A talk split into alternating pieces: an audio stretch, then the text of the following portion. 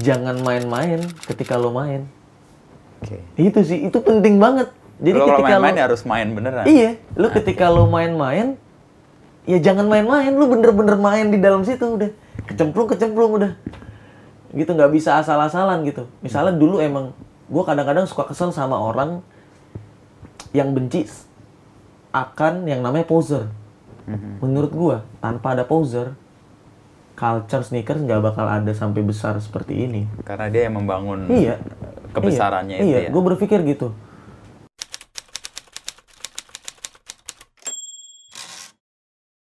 Kemarin ngobrol sama beberapa temen lalu nanya, siapa yang kira-kira Jakarta bisa merepresentasikan anak muda bekerja di bidang seni yang sebenarnya hmm. ketidakpastiannya gede banget kan? Iya, iya. Lo bekerja iya. di sini kan hmm. beda sama lo cita-cita mau jadi guru kan?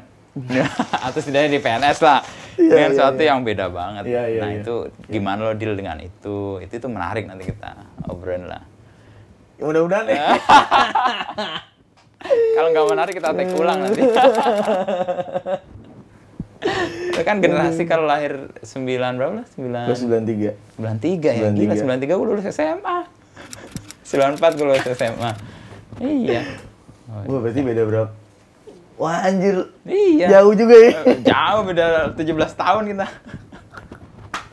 Tapi lo mewakili generasi sekarang lah, tidaknya. Ya lumayan sih, memberi, lumayan sih. Memberi lumayan. Apa? Eh tadi ter terkonfirmasi dengan mahasiswa gue. Gue ngajar hari ini tiga kelas, masing-masing kelas itu tiga puluhan, ya sembilan puluhan. Hmm. Dari satu kelas itu gue tadi tanya kan untuk resen siapa yang kenal Muklay gitu ya. Hmm. Hampir sebagian besar, dua per tiga, lebih dari separuh lah tahu. Alhamdulillah ya. Alhamdulillah. Lo punya punya nama lah di generasi itu setidaknya. Lalu gue minta apa yang mereka pengen uh, obrolin kalau gue ketemu, uh, kan? Ya muncullah tanda-tanda itu. Iya, iya. Nah, itu oh, bisa, bisa muncul. Dekan nih gue nih.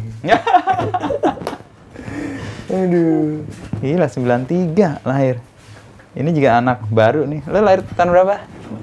delapan sembilan. delapan sembilan ya. Ya sama lah, satu uh, generasi ya, lah satu itu. generasi lah. Uh, Dan uh, dia, ini anak U M N juga dulu nih. Cuman gue nggak sempat ngajar ya ini. Tapi gue kalau kalau gue nggak masuk U N J, gue mungkin bakal di di U M N gue. Hmm. Bakal di U M N gue. Soalnya rumah gue di Tangerang sebenarnya. Oh. Rumah oh. asli nyokap nyokap bokap gue. Mm-hmm. Ini? Di ini rumah nenek gue sebenarnya. Ini gue oh, kontrak okay. di sini. Oke okay, oke. Okay. Ini sebenarnya dulu ada kontrakan. Terus uh, si orang yang kontrak dulu nggak mau dinaikin mm-hmm. uh, biayanya. Terus okay. keluarga kan di sini kan. Terus alhasil gue udah udah mulai punya karya gede-gede, kamar gue di atas ini nih. Simpen di situ. Uh, gue berkarya dua kali dua meter juga di kamar tuh gue. Oke. Okay. Nah terus pas udah ada ruangan ini, ya udahlah gue bilang, gue uh, bilang ke nyokap nyokap gue, dulu waktu nenek gue belum almarhum, gue mau nyewa ini, hmm. gitu per tahun. Dan harganya nggak harga umum. Misalnya jadi setengah gitu, jadi setengah. Misalnya yeah, yeah, yeah. harganya misalnya dua belas juta, ya udah enam juta enggak, malah gua ya udah naikin aja gitu. Hmm, normal gitu ya. Nah, normalnya hitung-hitung kan sebenarnya jadi kayak ngasih buat orang tua gua gitu. Hmm, nenek ya. Sini, iya. Walaupun nenek gua sekarang udah udah udah almarhum juga. Hmm. Gitu. Jadi yang nempatin di atas keluarga gua. Hmm. Jadi gitu. Berkarya berarti sebelum kuliah sebenarnya. Wah, jauh dari sebelum S M A kali Mas. Hmm. Dari udah. S M A gua udah udah udah udah suka gambar gua, hmm. udah suka gambar gitu. Hmm. Dulu tuh gue ngelihat ngelihat gambar itu yang paling banyak tuh pasti street art lah. Karena dulu kan internet kan nggak ada ya. Maksudnya hmm. internet dulu aksesnya nggak terlalu aksesnya banyak. Nggak nggak hmm. terlalu banyak lah gitu. Hmm. Ketika kita mau buka gambar sehari tuh paling gue cuman searching tiga gambar tuh. Hmm. Karena keluarnya downloadnya lama. gitu. Jadi gue pengen. Tahun berapa tuh dua ribu? Dia dua ribu dua ribu empat ya. dua ribu empat, dua ribu empat ya. dua ribu lima lah. Si awal-awal internet. dua ribu lima S M P tuh gue awal-awal internet. S M P, S M A, S M A gue mulai punya Facebook. Terus terkoneksi, terus juga mulai waktu itu lagi street art lagi lagi gila-gilanya tuh. Mm-hmm. Jadi gue lihat anak-anak artkoholik, artkoholik tuh juga termasuk Darbot juga. Darbot tahu gue. Mm-hmm. Nah, gue ngelihat nih Darbot cara kerjanya sebenarnya sama aja kayak cara kerja seniman sekarang. Mm-hmm. Jadi kayak gimana caranya gue gambar sebanyak-banyaknya nge-brainwash orang biar karena kan Darbot kan sistemnya kan si karakter dia kan. Yeah, gimana yeah. cara jadi memperkenalkan ya dia harus gambar sebanyak-banyaknya sebenarnya dan harus secepat mungkin karena di luar, okay. di publik gitu. Mm-hmm. Karena dulu kan masih tabu kan cerita ditangkap polisi ataupun di dihapus lagi kayak gitu. Jadi yeah. uh, street art is it's all about timing kalau menurut gue gitu. Mm-hmm. Jadi lo pengerjaannya cepet tapi juga hilangnya juga bisa cepet mm-hmm. gitu. Jadi dia harus nyebar semuanya gitu. Nah, gue sangat respect dan sangat apa namanya eh uh, look up tuh ke Darbot. Itu sebelum lo kuliah ya? Sebelum ah pas iya sebelum gua kuliah banget. Hmm. Sebelum gua kuliah banget. Jadi yang gue lihat justru mah bukan gambarnya. Kalau hmm. gambarnya gue nggak terlalu interest sebenarnya, hmm. tapi konsistensinya dia gitu. Oke. Okay. Terus ternyata setelah gue mengenal dia, jadi kayak oh ternyata pekerjaan dia yang sebenarnya tuh bukan bukan seniman, hmm. justru malah art director. Hmm. Jadi gue berpikir kayak di satu sisi, lu kalau mau jadi seniman, lu harus punya pekerjaan lain untuk mendukung pengkaryaan lu. Oke. Okay. Dia gitu. Kan pernah jadi art director di Lowy ya? Iya, sekar- sampai sekarang ya. sih sampai sekarang ya masih uh, ya? Sampai sekarang, kayaknya udah pindah sih. Udah, udah pindah. pindah. Nah, itu gue look up banget sebenarnya. Mm-hmm. Walaupun sekarang gue jadi berteman, terus jadi ada beberapa project kolaborasi bareng sama dia gitu. Jadi okay. kayak, wah gila sih gitu. Gue gak, gua gak kebayang sih yeah. gitu. Pilihan street art apa yang membuat lo melihat itu? Apa karena dekat dengan publik, bisa diambil sebagai karya yang dikenali dengan mudah hmm. oleh publik atau kenapa? Gak ada pilihan mas. Gak ada pilihan. Lebih ke gak ada pilihan, karena hmm. yang paling deket sama anak jalanan dulu ya street art gue. Karena gue gak tahu ada galeri. Gue pun okay. waktu S M A gue gak tahu ada galeri nasional. Oke. Okay. Makanya beruntung anak S M A-S M A sekarang yang udah ngerti Museum Macan, yang udah ngerti galeri nasional, yang udah ngerti galeri-galeri yang yang menjual karya gitu. Karena beruntung atau mungkin malah rugi karena dia nggak punya keterbatasan sehingga nggak melakukan sesuatu. Bisa jadi, bisa jadi. Tapi yeah, yeah. di satu sisi menurut gue untung lah, untung, karena yeah. dia banyak referensi gitu. Oke. Okay. Tapi kebanyakan referensi juga malah jadi bingung sih menurut gue. Mm-hmm. Nah kayak gitu dari dari situ nggak ya dari keterbatasan referensi itu. Mm-hmm. Itu nggak ada pilihan lalu jalan gak ada jadi pilihan, gak ada jadi pilihan. Tempat. Ada hal pernah unik terjadi di jalan nggak? Tadi kan soal it's about timing ya. Mm-hmm. Lo ngebom satu tempat, nah. pernah satu kali. Belum kelar harus pergi atau udah kelar baru sejam udah dihapus ah. Ada kejadian yang wah gue pernah waktu itu gambar karena gue paling lama kan mm-hmm. gue dulu belum punya duit untuk beli spray paint mm-hmm. karena kan Darbos kenapa cepet sebenarnya karena pakai pilok okay. pilok tuh uh, timing untuk lo kering di, di gambar itu lebih cepet daripada cat nah waktu okay. itu gue pakai cat wow iya gue pernah gambar lo seniman pa- atau tukang cat dari pagi uh-uh. sampai malam, sampai malam banget, jam dua, jam tiga, udah pagi sih hitungannya. Hmm. Baru kelar dan itu udah tinggal mungkin teman-teman gue udah tinggal nungguin gue sih. Nah, hmm. terus di situ uh, di situ teman-teman gue nungguin gue tapi ngecengin gue. Jadi hmm. ah, anjir lu, lama banget sih, sosok detail lu, sosok detail gitu, lama banget gini-gini gini. Nah, dari situ gue mulai bahwa wah, gue enggak gue enggak cocok nih ada di street art ternyata. Hmm. Gitu. Akhirnya gue memilih jalan lain gitu. Dan sampai situ gue sembari masih mural, sembari gue nyari yang lain gitu. Lo nggak nyoba tetap di street art tapi pakai uh, apa spray itu? Ah, atau memang itu, lo ngerasa itu bukan gue, gue tuh ya kuas. Gue ngerasa gitu. Yang mana gua yang kedua? Gitu. Gue ngerasa itu bukan gue, okay. gitu. Karena ketika gue sebenarnya uh, kejelian gue, eh, maksudnya di karya gue tuh yang paling yang paling mendukung adalah si garis ini. Hmm. Si garis hitam yang gue buat gitu. Mm-hmm. Jadi kalau lihat ada out, karya gue kan ada outline-nya nih kayak misalnya gini kan ada outline hitamnya nih. Okay, nah okay. ini ini ini masternya nih. Oke. Okay. Yang ini ya, masternya ya, gitu. Jadi gue selalu gitu. Buat sketch itu hitamnya. Nah menurut gue karya gue yang hitam ini nggak bisa dikerjain sama orang lain. Mm. Gitu. Nah ketika gue pakai pakai spray paint, mm-hmm. gue nggak bisa gue. Mm-hmm. Karena gue kan agak agak tremor nih tangan. Jadi mm-hmm. kalau misalnya Uh, di kanvas gue bisa nahan pakai kelingking mm-hmm. untuk kegetaran tangan gue nih.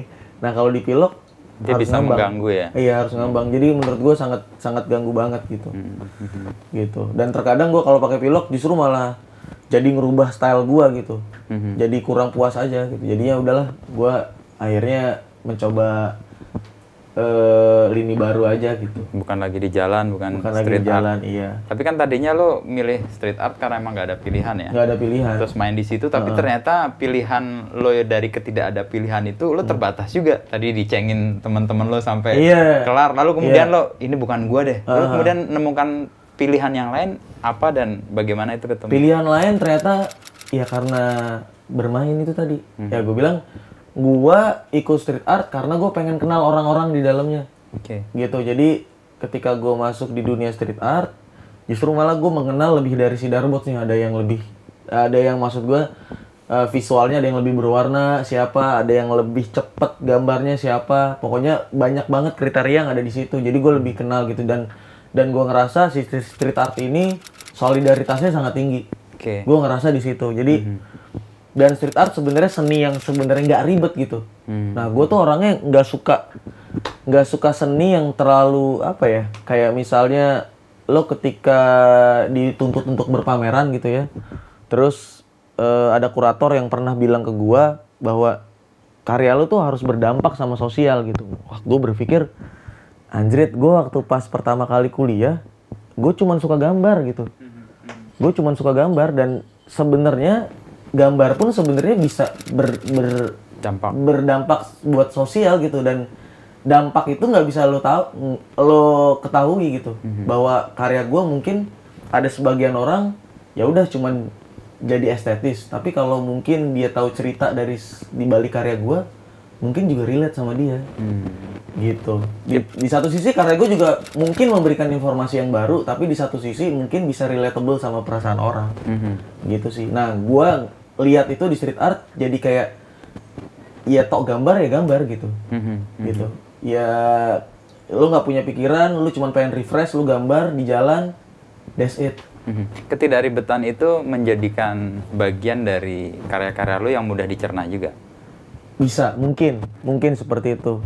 Nah, abis dari street art itu, gue mulai baru kenal tuh yang namanya gue berpameran, terus gue kenal kurator, terus gue kenal yang namanya Ruang Rupa, dimana Ruang Rupa tuh kan sebenarnya eh, tonggak seni kontemporer lah di Jakarta gitu, mm-hmm. kolektif yang mengusung tinggi seni kontemporer gitu. Okay. Nah, gue juga dapat ilmu dari situ, dan gue juga dapat ilmu untuk gue menjual karya sebenarnya dari dulu. Gue ikut yang namanya Kopi Keliling, kalau lo tahu. Kopi Keliling. Nah, okay. Kopi Keliling gitu ya. Sekarang sebenarnya udah nggak nggak terlalu aktif lagi. Mm-hmm. Nah, gue banyak belajar tuh dari situ. Uh, lumayan uh, seniman-seniman yang ngetop di Instagram dengan ilustrasinya gitu. Okay. Nah, dari Hakim situ khas banget kan pakai iya, coretan iya pulpen. Uh, atau nah, dari situ gue juga jadi belajar juga bahwa selain lu berkarya, lu juga kan mengeluarkan duit nih. Mm-hmm. Lu juga harus bisa ngejual karya lu juga. Jadi okay. duit lu juga berguna untuk karya, dan karya lu juga bisa berguna untuk kehidupan lu gitu. Okay. Jadi seputar itu sih. Iya, dari sisi street art di mana tadi karya yang bisa dinikmati dengan mudah oleh hmm. publik, nggak ada jarak antara karya, antara seniman hmm. dengan penikmatnya, dengan hmm. publiknya, hmm. dan itu salah satu spirit dari street art kan. Yeah. Itu masih mewarnai karya lu sampai sekarang nggak? Kalau gua pikir masih sih, mm-hmm. sampai sekarang masih banget, karena street art tuh nggak terbatas sih mas. Gua rasa semua seniman street art di Jakarta tuh udah seksi di mata galeri sih kalau hmm. gue berpikirnya gitu. Bahkan beberapa kolektor yang masih muda, new wave kolektor, udah mengoleksi karya-karya anak uh, street art. hmm. Apa yang gitu. membuat mereka menurut Muklay ya melihat atau look up ke street art itu di ruang-ruang yang tadinya buat mereka tabu? Look up ya? Hmm. Ya balik lagi brainwashing sih mas. Brainwashing, brainwashing gitu karena hmm. mungkin karena emang mereka berkarya di jalan, eh, gimana caranya orang tahu? Ya mereka harus foto, dokumentasi itu penting kan street art mm-hmm. kan? Karena yang gue bilang tadi eh, itu kan masalah timing kan. Mm-hmm. Jadi kalau misalnya tiba-tiba abis dia gambar besoknya udah dihapus, hilang. Yang penting lu udah ada dokumentasinya nih. Yes. Nah dari sisi dokumentasi itu setiap setiap seniman street art kan pasti punya dokumentasinya tuh. Mm-hmm. Mereka sayang untuk menyimpan lewat handphone aja. Mm-hmm. Gitu jadinya mungkin sosial media menjadi penting buat mereka gitu. Dan itu menurut gua sama aja kayak kayak galeri. Kerja cara kerja street art tapi di media lain, okay. yaitu sosial media gitu. Mm-hmm. Sebenarnya gitu. Tapi perhatian galeri atau perhatian kurator terhadap mm. street art itu menurut Muklay karena apa sekarang? Selain soal brainwash tadi ya, uh, karena itu ada di mana-mana uh, lalu mereka ngerasa oh ini sesuatu nih. Merasa seksi lah, uh, nama-nama ini mm. menjadi seksi gitu. Mm-hmm. Gua sih ngelihatnya ya bisa jadi dua, apakah mungkin emang karya kita bagus, mm-hmm. itu satu.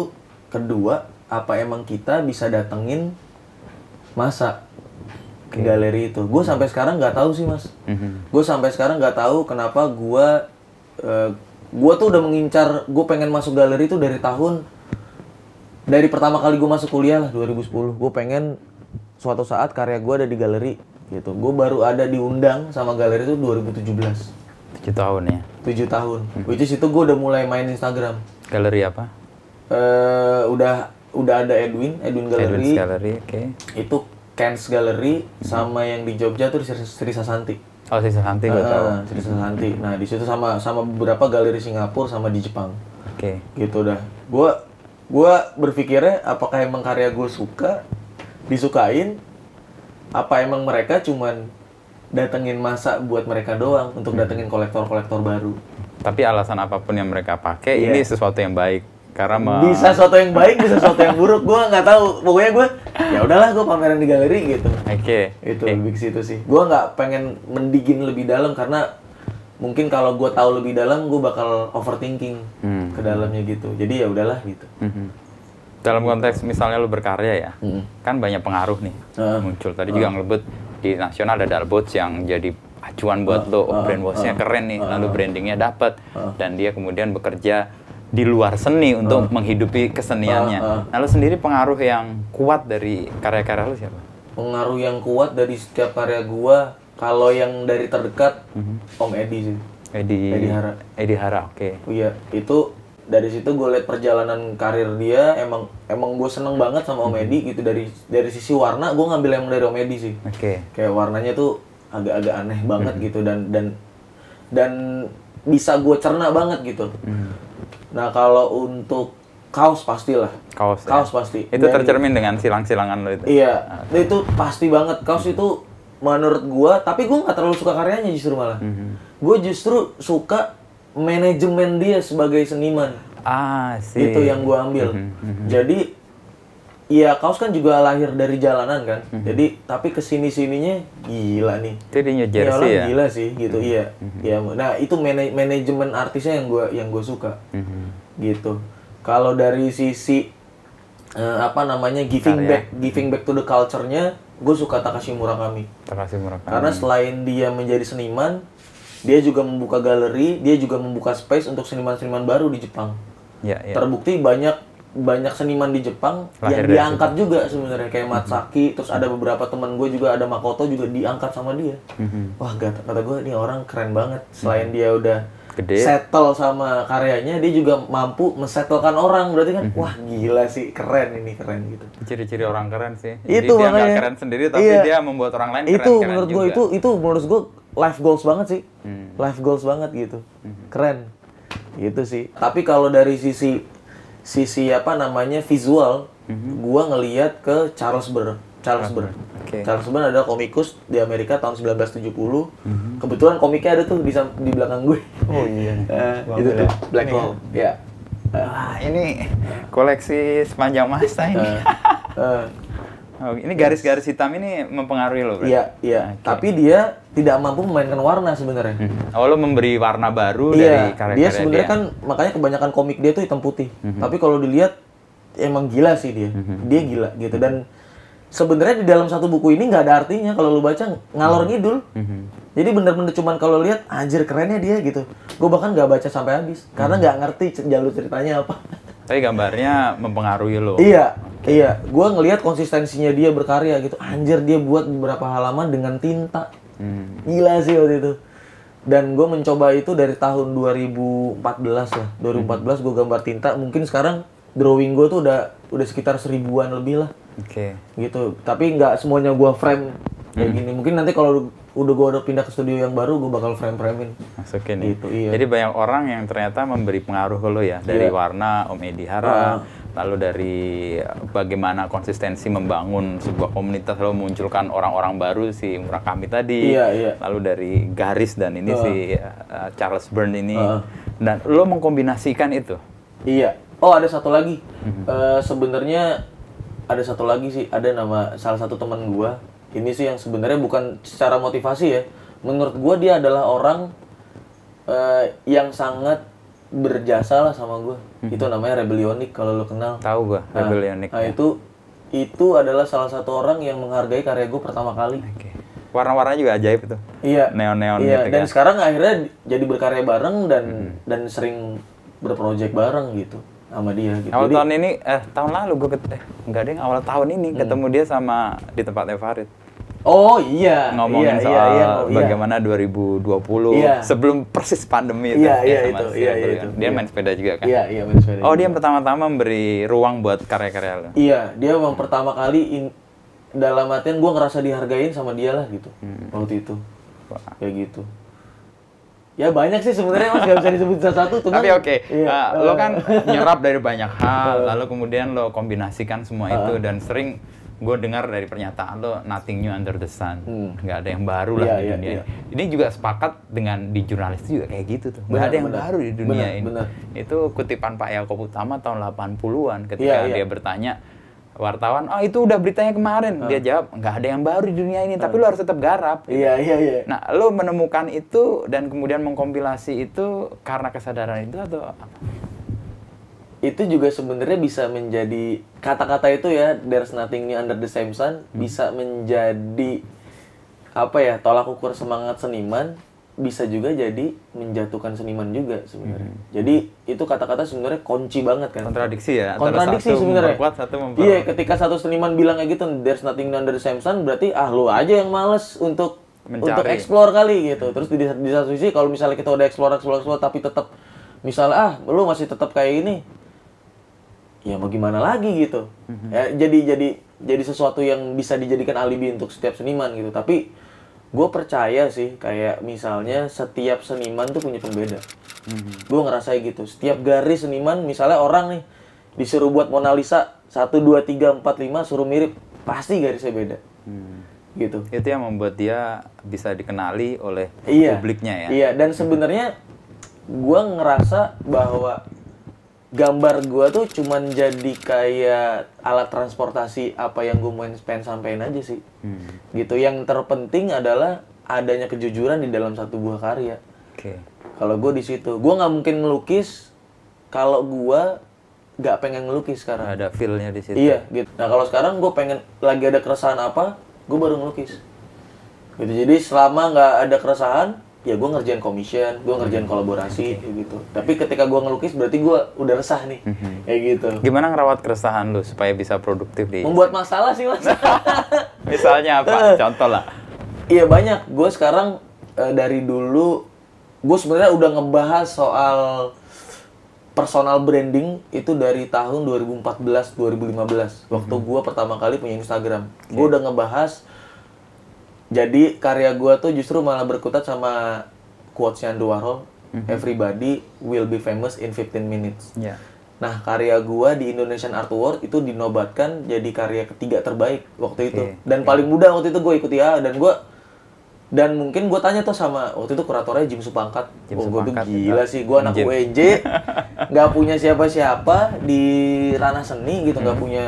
Ya maksudnya dosen-dosen gue nggak ada yang jadi kurator, nggak ada yang jadi seniman, nggak ada yang jadi kolektor, nggak ada yang jadi apa namanya pekerja di galeri. Ya gue cuman sendiri di situ, dibantu sama teman-teman. Hmm. Gue tanya sama Jim Supangkat kenapa gue bisa menang gitu. Ya ternyata karya gue relatable hmm. gitu, dan dan emang jujur gue ceritanya tanpa tanpa ada riset. Gue nggak riset sebenarnya, apa yang gue rasain aja setiap hari gitu. Itu bagian keresahan yang lo ungkapkan. Iya iya, apa yang gue rasain setiap hari. Karena hmm. menurut gue kalau orang ngeriset terlalu dalam untuk sebuah karya yang cuman jadinya misalnya lukis, menurut gua tuh orang ya mencari-cari sesuatu yang pengen diomongin. Kalau gua gitu sih, hmm. kalau gua apa yang gua rasain ya udah itu. Jadi unsur spontanitasnya kuat juga. Iya ya? Iya emang kayak gitu, karena mungkin emang dari dari sering gambar di jalan kali ya gitu, jadi kayak unsur spontan tuh selalu muncul di dalam diri gua gitu. Sekarang keresahan lo apa, Clay?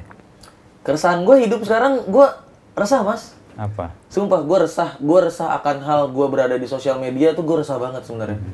Gue nggak pengen sebenarnya ada di sini gitu. Hmm. Gue nggak pengen ada seperti ada jadi seperti ini, hmm. tapi seolah-olah gue seperti harus ada di sini gitu. Jadi kontradiksi lagi ya? Iya. Lo nggak mau tapi sebenarnya harus di situ. Nah ya? Itu sebenarnya bagian dari karya gue juga. Oh, oke. Okay. Gitu, di satu sisi karya gue, uh, lo ngelihat gue tuh kayak misalnya orang anjir, eh, gue selalu kayak dapet D M enak ya.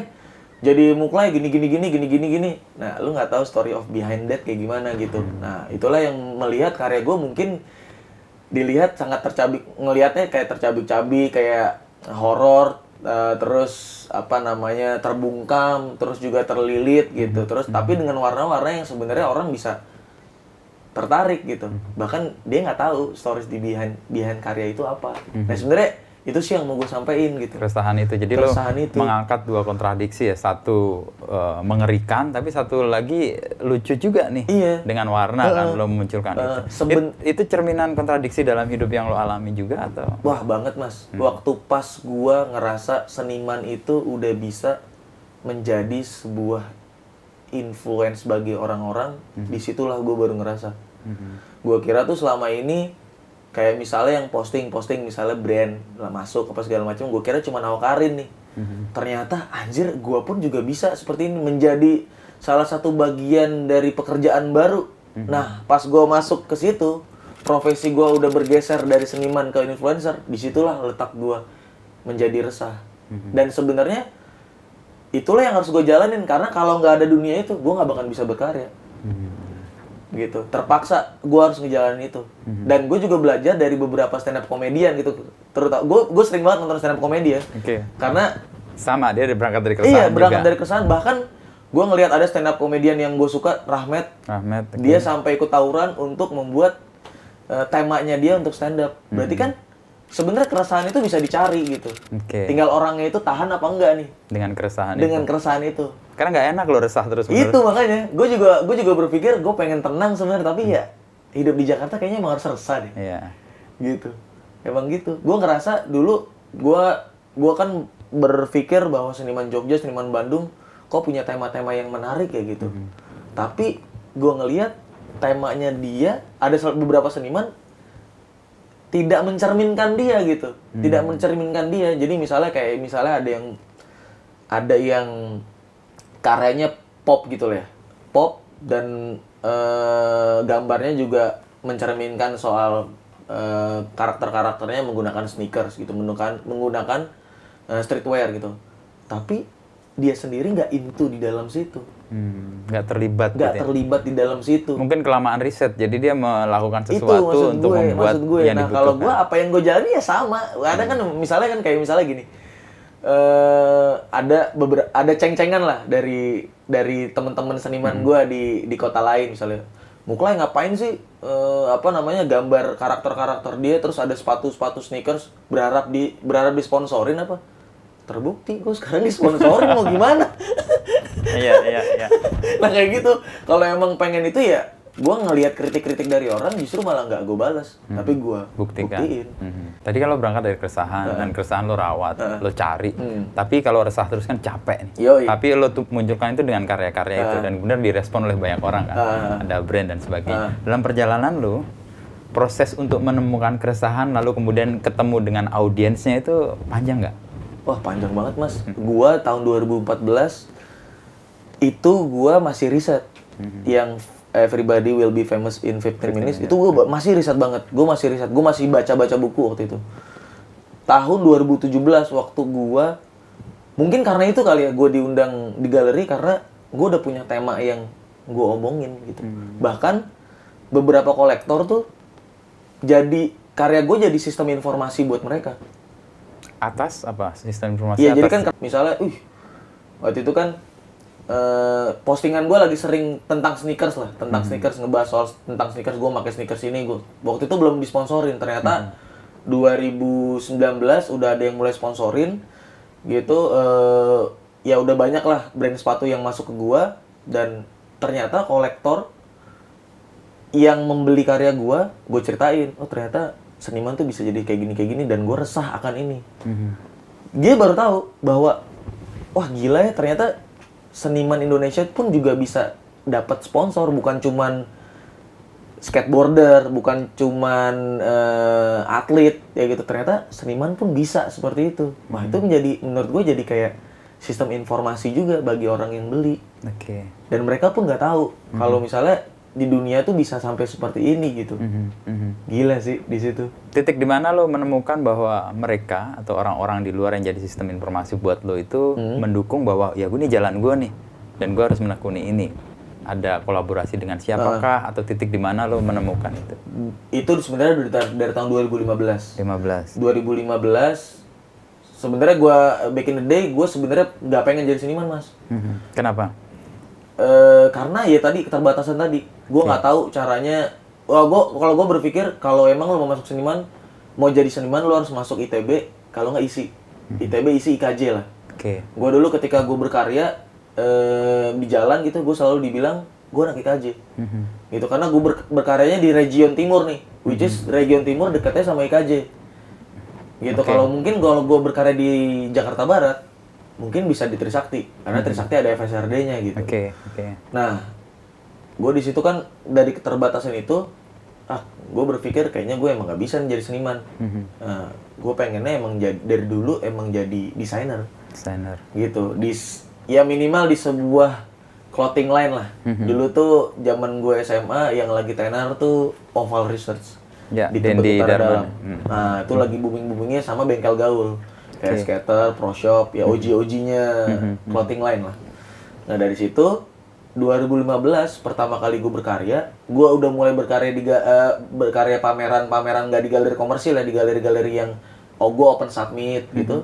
Baru ada sistem tawaran yang namanya diajakin kolaborasi sama Monster pertama kali, Mas. Monster, ya. Iya. Mm-hmm. Yang sekarang juga sebenarnya jadi berteman gitu kita. Mm-hmm. Gitu. Nah, dari situlah gue mulai menyadari bahwa wah, kolaborasi itu ternyata hal yang paling simple di dalam Eh, di bagian dari setiap pekerjaan gua, jadi bagian paling simple, terus juga perjanjiannya juga nggak terlalu rumit, mm-hmm. dan kita juga udah saling kenal, dan outputnya bisa lebih besar daripada karya lu di galeri dibeli sama kolektor. Mm-hmm. Gue lebih seneng kolaborasi sebenarnya. Oke, jadi lo mementingkan audiens juga sebenarnya. Iya, gue lebih seneng gue ketemu orang baru sebenarnya. Hmm. Gitu, makanya sekarang gue meredius untuk gue pameran di galeri komersil karena gue bete juga. Yang datang itu-itu aja. Oke, itu. Audiensnya nggak berkembang. Audiensnya nggak berkembang, itu sih. Itu yang membuat juga lo kolaps dengan banyak hal ya. Iya. Terakhir kan dengan Queensbeer sama Ravespa iya, itu ya. Dengan iya, komunitas gitu. yang... Uh, yang sebenarnya iya, mesh juga gitu. Mesh banget mesh itu. Mesh banget itu. Lo punya satu Vespa sejuta saudara katanya. Uh, bener, bener, bener. Lo punya berapa Vespa? Lima, lima juta iya. saudara lo. Itu juga yang menjadi pertimbangan. Iya, lebih ke situ. Hmm. Tapi gue... Gue sih optimis bahwa dengan kolaps gue kayak gini, dengan seniman-seniman sekarang lah, bukan gue lah. Maksud gue, gue ngelihat juga beberapa teman gue kayak Alip John, Headspan juga udah melakukan kolaborasi. Bahkan beberapa juga udah merasa bahwa penting banget kolaborasi. Ya mudah-mudahan ketika kita berkarya di galeri bisa narik audiens itu. Oke. Okay. Jadi lebih banyak. Jadi lo punya kontribusi juga ke galeri ya? Iya. Gue ngerasa luas, orang uh, datang ke galeri. Iya, gue ngerasa, ya gue pede, gue... gue ada kontribusi itu sih sebenarnya. Hmm. Karena kecemasan banyak hmm. seniman dan juga pengamat seni ya. Hmm. Itu seni itu kan sangat adiluhung ya, iya, di tempat iya. yang tinggi. Uh-huh. Padahal itu harus ditemukan dengan publiknya kan, yeah. harus dipertemukan. Uh-huh. Dan peran-peran lo menurut gue sih menjembatani itu sih. Bisa. Jadi orang bisa kenal dengan seni dengan hmm. mudah. Hmm. Kalau mau levelnya dinaikkan dia ke galeri udah ada iya. pijakannya. Iya, iya, benar. Benar, benar. Benar. Jadi kayak seolah-olah kayak iya, pijakan tadi mm-hmm. naik ke atas panggung. Mm-hmm. Kayak gitu.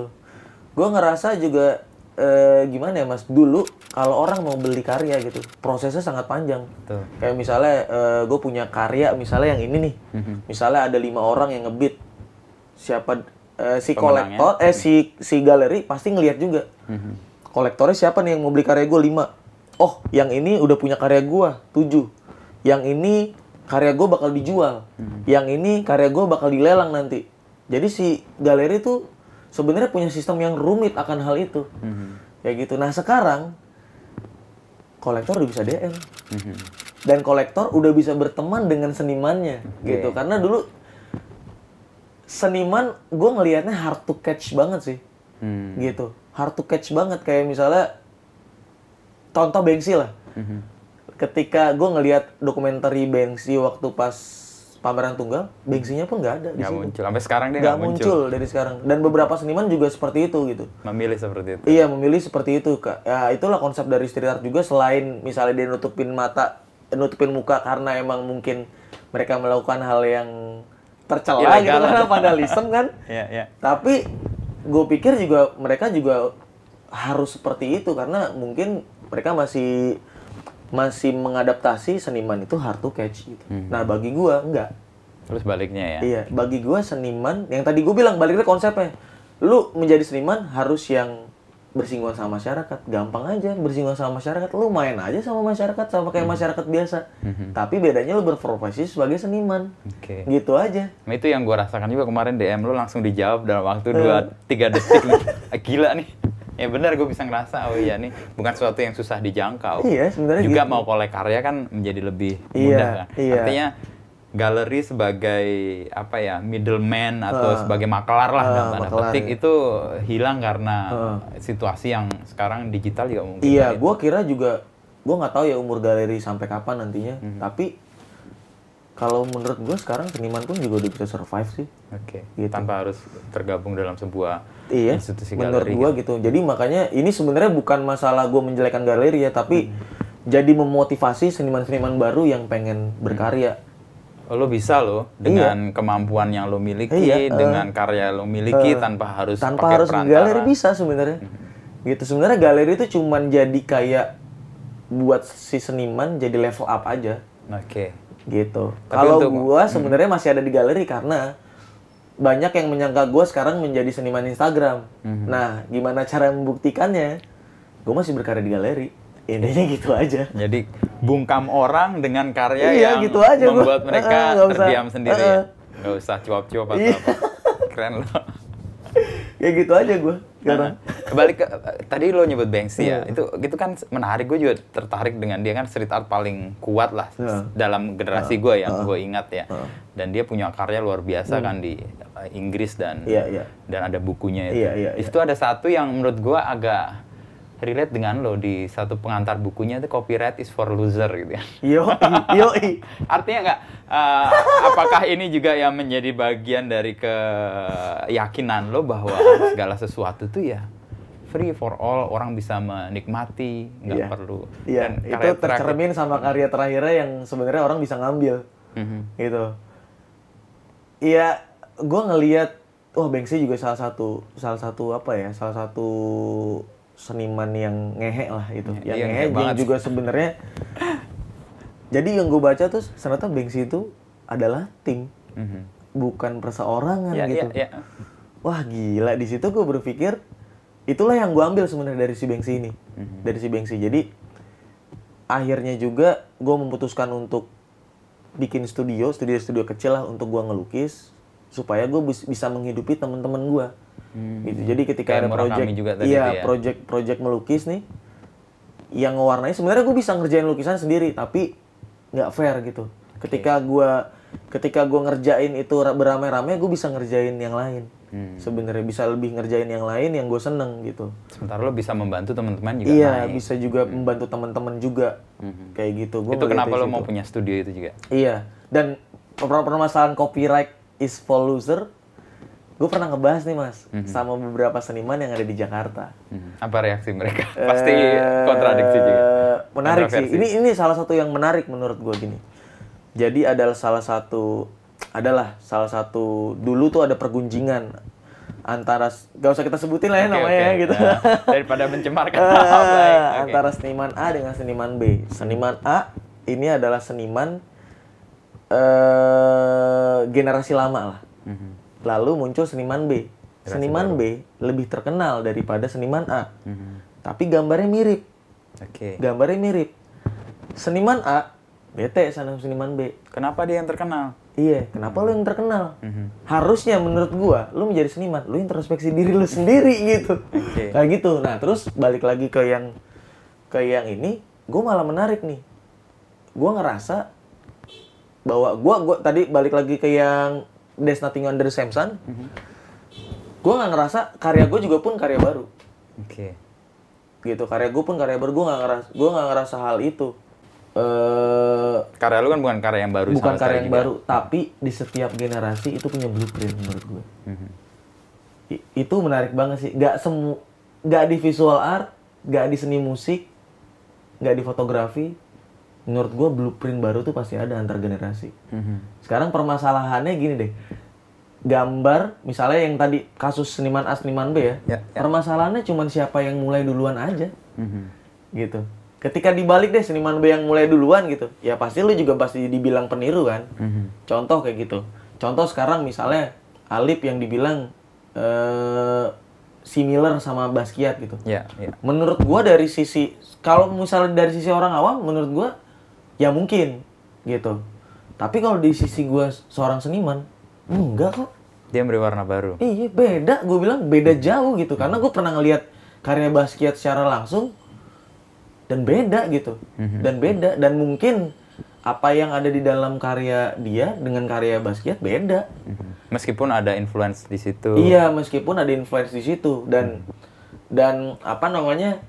Sekarang juga pun gue pengen kayak mungkin gue menjadi blueprint juga untuk yang seniman-seniman sekarang. Jadi banyak yang bilang gue pengen gambar jadi kayak Muklay, gue pengen hmm. gambar jadi kayak Muklay gitu.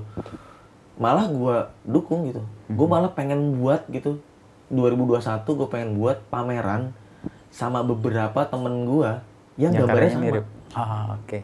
Kenapa lu mau menunjukkan sesuatu bahwa iya, tadi gua, nothing gua new under pengen, the same sun? Pengen, pengen menunjukkan sesuatu sama orang-orang yang generasi di atas gitu, yang suka ngeritik generasi-generasi bawah yang mungkin terkesan meniru, bahwa enggak juga gitu. Cuman, generasi cuman, lo gak ada soal. Iya, gitu. Cuman lu aja yang takut keambil rezekinya. Iya mm-hmm. sih. Sebenarnya cuma masalah itu, bahwa lahan lahan dia mencari pekerjaan takut diambil sama generasi sekarang. Toh kalau emang waktunya diambil, menurut gue ya udah. Berarti lu yang harus lebih giat lagi untuk menyaingi seniman-seniman muda gitu. Gue pun juga menyadari bahwa nantinya pasti akan ada yang menggeser gue kok. Iya, iya. Pasti itu di suatu hari pasti ada. Dan rezeki pasti nggak salah alamat Iyi, juga kan? Nggak salah alamat pasti. Gua yang ngirim lebih gitu. Jago dari J N E kan? Yoi. Built-in nih, built-in bisa. Gitu sih dari situ. Dan gue udah udah Uh, udah juga diskusi. Jadi temen kalau lo kenal, uh, lo kenal Mas Erik gak sih? Erik. Erik Saropi ada. Erik jadi Saropi. Beberapa, ya jadi dia beberapa brand di di Indonesia gitu, brand-brand yang seperti Queensbeer dan segala macam uh, dibantu hakinya sama si, sama um, Mas Erik ini. Nah, gue banyak banyak berdebat soal itu karena waktu itu gue ditawarin, Clay, lu nggak dihakin aja karya lu gini-gini. Gue bingung. Karya emang bisa dihakiin ya? Mm-hmm. Gue bingung. Setahu gue, nah terus gue uh, diskusi sama Fakultas Hukum U I. Mm-hmm. Ada waktu itu gue, waktu itu gue diundang mm-hmm. dan mereka pun nggak tahu. Oke. Okay. Nggak tahu sampai gimana ya caranya nge-copyright suatu art. Mm-hmm. Kalau karakter masih bisa, misalnya mm-hmm. Murakami dengan bunganya, mm-hmm. bisa tuh dihakiin. Mm-hmm. Misalnya Darbot, mungkin bisa, kayak gitu. Yang taring-taringnya itu. Iya. Mm-hmm. Kalau gue kan berkarya, karakter gue pun di setiap karya beda-beda. Mm-hmm. Gitu, nggak semuanya sama. Dan gue bingung waktu itu. Gue tanya balik ke ke mahasiswa Fakultas Hukum itu. Kebetulan dia juga uh, akan tugas akhir dan temanya soal Salah itu. Haki. Mereka pun masih bingung. Mm-hmm. Masalah plagiat sama meniru, berapa persen mereka juga masih bingung. Mm-hmm. Kayak gitu. Dan masih tabu sekarang di situ. Kalau mendengar atau menyaksikan ya kritik orang terhadap lo bahwa lo kopi yang mana, kopi yang uh, mana, ambil yang mana, uh. respon lo gimana? Bodoh amat sih, Mas. Sumpah. Oke. Okay. Sumpah. Gua karena emang hidup di Jakarta, Jakarta tuh menurut gua, gua beruntung tinggal di sini karena apapun yang sekarang, misalnya sekarang gua dikritik, gua dianjing-anjingin lah istilahnya, mm-hmm. gua udah pernah merasakan dulu. Okay. Jadi sekarang tuh ibaratnya kayak angin lewat aja. Dan bah- lo akan membuktikan itu dengan karya yang lain. Iya, iya, iya. Dan ya lebih banyak orang yang support gue dibanding orang yang ngeritik gue, gitu okay. sih. Nah, bagian adanya kritik itu buat lo iya. sebagai apa? Sebagai, kalau yang cuman ngeritik, misalnya, ah jelek karya lo kayak gini-gini, gue biasa masa bodohin, Mas. Oke. Okay. Tapi kalau misalnya, Clay, gue gak suka karya lo nih yang ini. Mm-hmm. Yang cuman background doang, gue suka karya lu yang belakangnya pattern yang lebih rame. Di satu sisi gue terima, karena hmm. orang itu pernah beli karya gue. Oke. Okay. Gitu, dan pernah, jadi dia bener-bener, berarti kan dia nyaksin perkembangan yeah, gue yeah, gitu. Yeah, dan yeah. dan dia juga, berarti apresiasi gue juga. Mm-hmm. Wah itu sih biasanya gue, gue selipkan dalam hati, gak tahu sih gue kerjain apa enggak.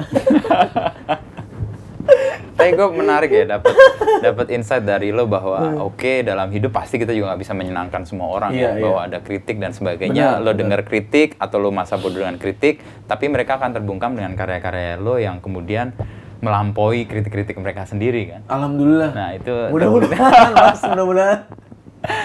uh, di mana titik lo merasa bahwa gua akan membuat mereka diam dengan karya gua?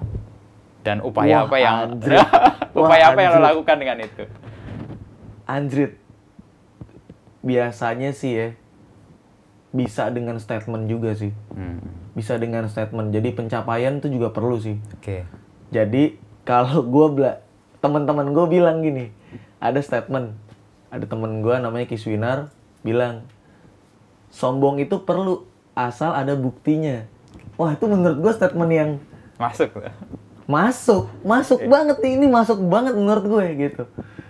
Uh, ya sebenarnya kayak misalnya sekarang gue ngelihat temen-temen gue juga yang nggak ada di bidang seni ya, tapi di bidang misalnya di sneakers atau di motor gitu, ya mereka berlomba-lomba untuk bangga akan hasil kerjanya dia. Menurut gue itu nggak masalah sih. Okay. Kayak misalnya uh, gue lagi seneng main motor Jepang gitu ya, mm-hmm. gue posting gitu. Bukan bukan buat sombong sih, tapi ya gue alhamdulillah nih dengan cara begini gue bisa dapat nih motor gitu. Okay. Statement kayak gitu sih yang menurut gue jadi efektif. Jadi gue nggak nggak usah uh, ngapain sih lo ngomongin gue, udah posting aja udahlah, malas gue gitu. Karena jadi kayak buang-buang waktu gue juga sih. Oke. Okay. Gitu. Kalau gue gitu, kalau gue yang ngobrol, karena menurut gue seniman Jakarta itu adalah seniman yang sebenarnya ser- uh, mau secara instan. Hmm. Dalam artian bukan prosesnya instan ya. Jadi yeah. kayak misalnya nggak mau yang terlalu ribet lah, mm-hmm. gitu. Makanya kita kalau ketemu nggak mau tuh malah ngobrolin seni. Mm-hmm. Kita malah ngobrolin interest masing-masing. Ah, okay. Gitu, ketika kita datang misalnya ngobrolin, anjir lu kemarin dapat koleksi dia nih, keren banget tau dia, gini-gini-gini. Ya, ya ngobrolin ngobrolin yang lain justru malah. Mm-hmm. Gitu. Bahkan, gue kadang-kadang suka males sama orang, misalnya gue ketemu di pameran. Makanya gue males banget ngobrol di suatu pameran, karena seniman per seniman ngobrolinnya soal karya. Mm. Nah, gue lebih menghargai orang yang nanya gue, bukan siapa-siapa nih, tapi malah nanya gini, anjir bang, kalau dapet sih sepatu itu dari mana? Wah, itu gue lebih menghargai itu mas, parah, jauh. Gue bisa ngobrol panjang lebar tentang karena itu. itu. Hmm. Kayak kita ngobrol mini aja nih tadi kan. Ya tiba-tiba udah ya panjang kan, banget ya, ya gitu. Sesuatu lebih yang gitu. Kita jalani. Gitu. Iya. Tadi lo bilang Jakarta itu hmm. seni yang instan ya. Ini hmm. mungkin juga cerminan masyarakatnya. Gue sih selalu percaya bahwa seni itu ya mencerminkan realita iya. publiknya. Hmm. Kalau Jogja kan kuat dengan tradisinya, tradisi. Karena masyarakatnya juga tradisi yang ya, kuat. Bandung dengan konseptualnya. Pop, ya konseptual gitu. Itu memang mencerminkan masyarakatnya. Hmm. Nah Jakarta yang gue agak pusing karena banyak banget itu.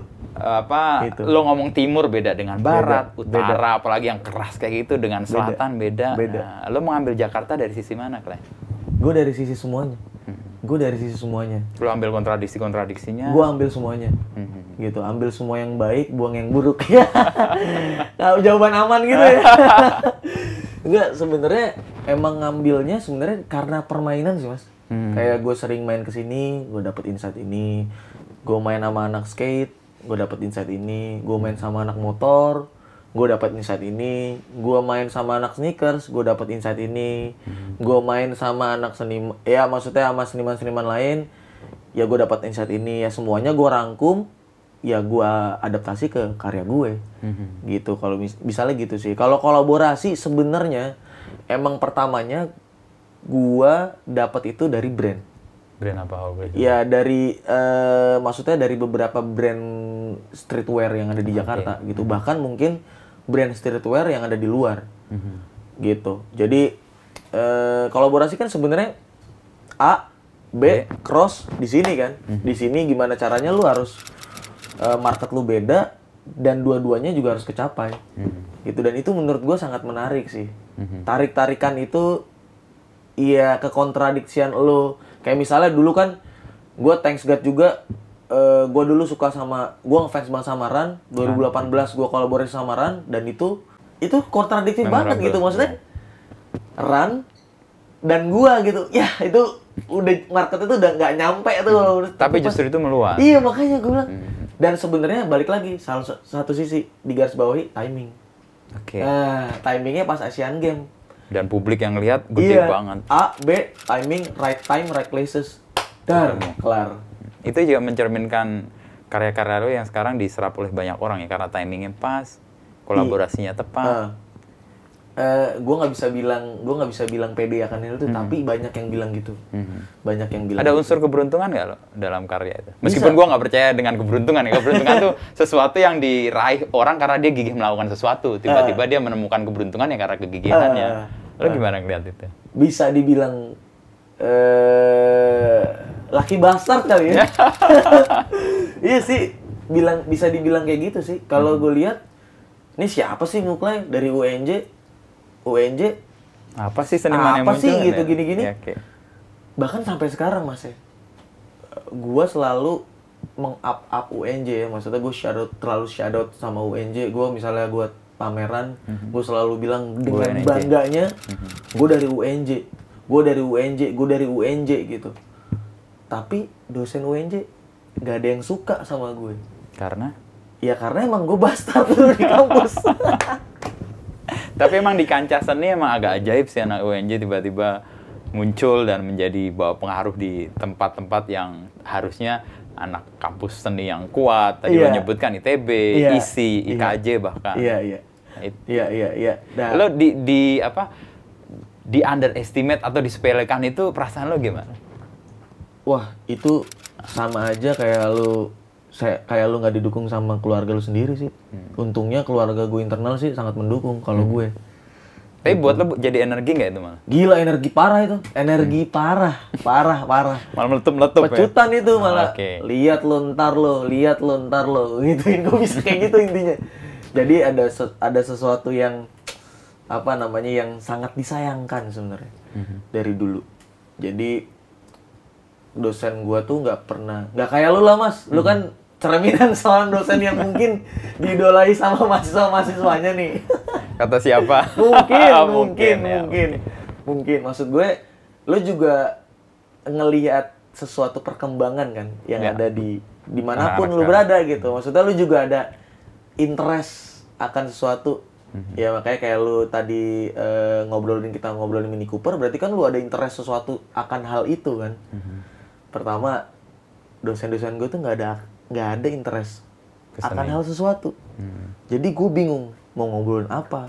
Hmm. Dari art juga mereka referensinya sangat kurang. Hmm. Ketika gue mau T A gambar gue kayak gini, ya lo mereka yakin mungkin, mereka akan menilai. Iya, mereka nggak, ya mereka masih berpikir bahwa realis lah. Hmm. Suatu sen, bagian seni yang adiluhung, hmm. realis di mana lu bisa meniru suatu benda semirip mungkin. Gue ngelihatnya masih masih gitu. Seperti itulah. Ketika itu dua ribu empat belas, gue bikin pameran, nggak ada yang datang. Gue kasih undangan, nggak ada yang datang.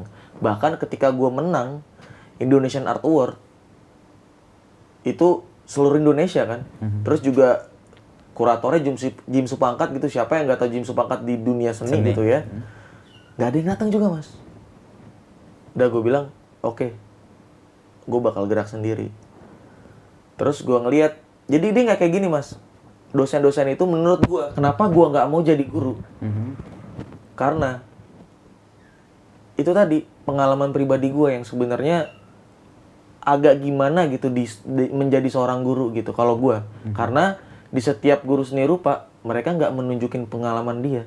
Mm-hmm. Jadi gak, kayak mekanis aja ngajar. Iya, jadi kayak mekanis. Misalnya kayak tercontoh kar, eh, kurikulum-kurikulum di S M A itu-itu aja Mas. Mm-hmm. Bikin rumah dari stik es krim. Terus, ya pokoknya standar lah sebenarnya. Padahal motorik anak-anak zaman sekarang itu sebenarnya bisa lebih berkembang loh. Persis. Bahkan anak S D, gue yakin udah bisa ngelukis realis. Gue yakin bisa lebih jago daripada kita. Terbukti sekolah-sekolah misalnya yang gue lihat dulu, gue pernah ngejurin sekolah-sekolah yang eh, apa namanya yang perlombaan S M A-S M A yang kita bilang S M A Katolik lah. Itu gambarnya bagus-bagus banget Mas, mm-hmm. pakai krayon realis segala macam, berarti kan bisa sebenarnya okay. di, di dididik seperti kayak gitu. Kenapa kurikulum nggak menemukan itu di dosen-dosen? Itu nggak, gue nggak menemukan sama sekali. Mm-hmm. Ada perubahan nggak sekarang U N J gak setelah Halloween? Nggak ada. Tetap nggak ada. Jadi dua ribu nih ada lagi dua ribu delapan belas, gue diwawancara sama Urban. Waktu itu gue juga agak-agak sedikit nggak sadar sebenarnya. Jadi gue agak sedikit jujur, jujur gue bilang gini. Gue bilang, dosen U N J itu nggak ada yang berkualitas sama sekali. Tapi, gue dapat nilai sosialisasi dari U N J. gue bisa sekarang dari U N J.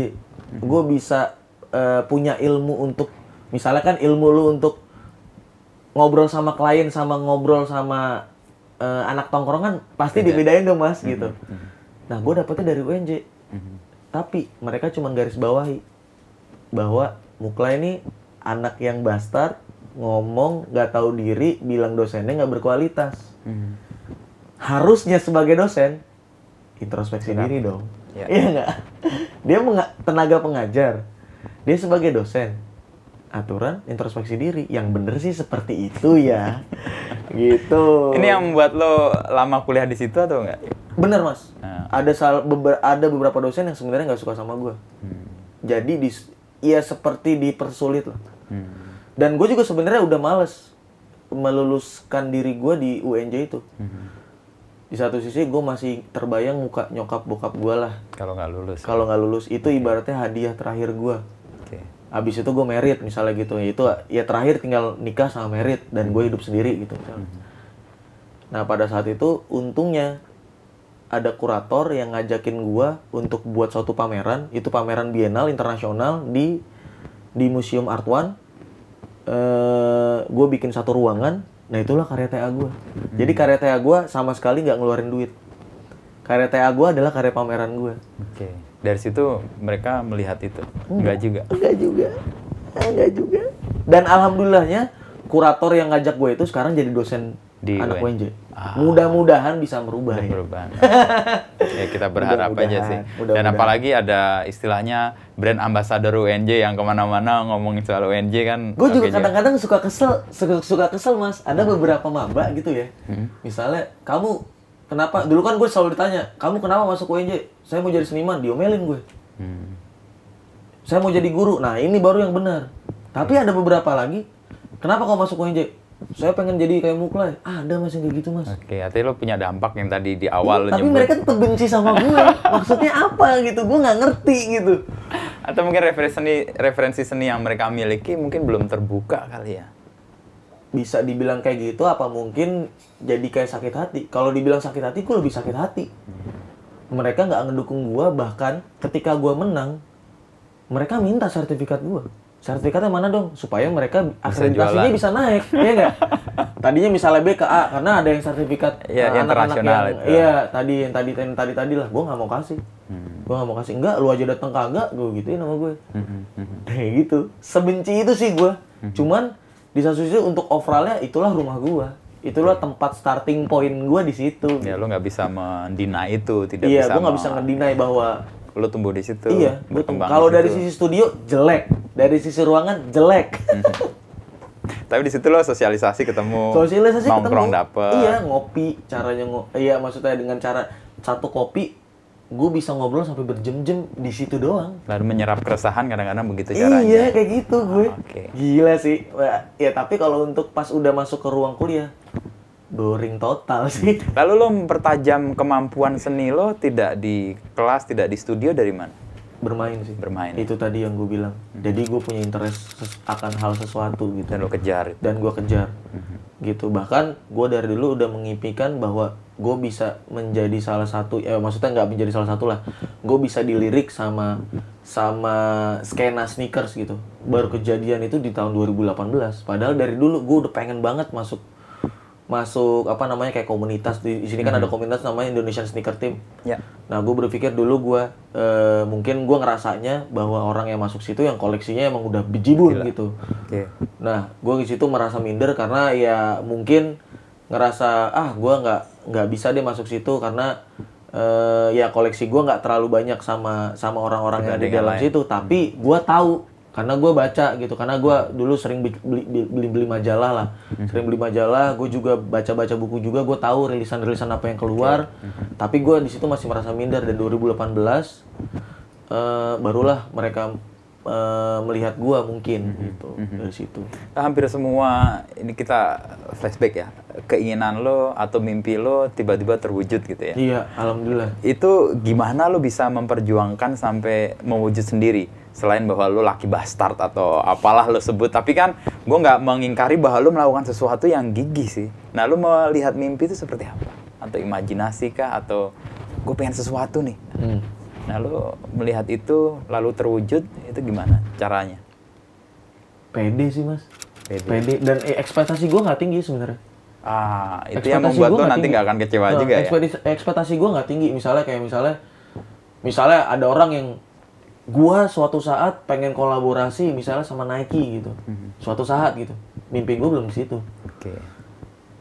Salah satu mimpi gue yang terwujud adalah gue pengen deh uh, di saat di saat nanti gue pengen kolaborasi sama brand luar.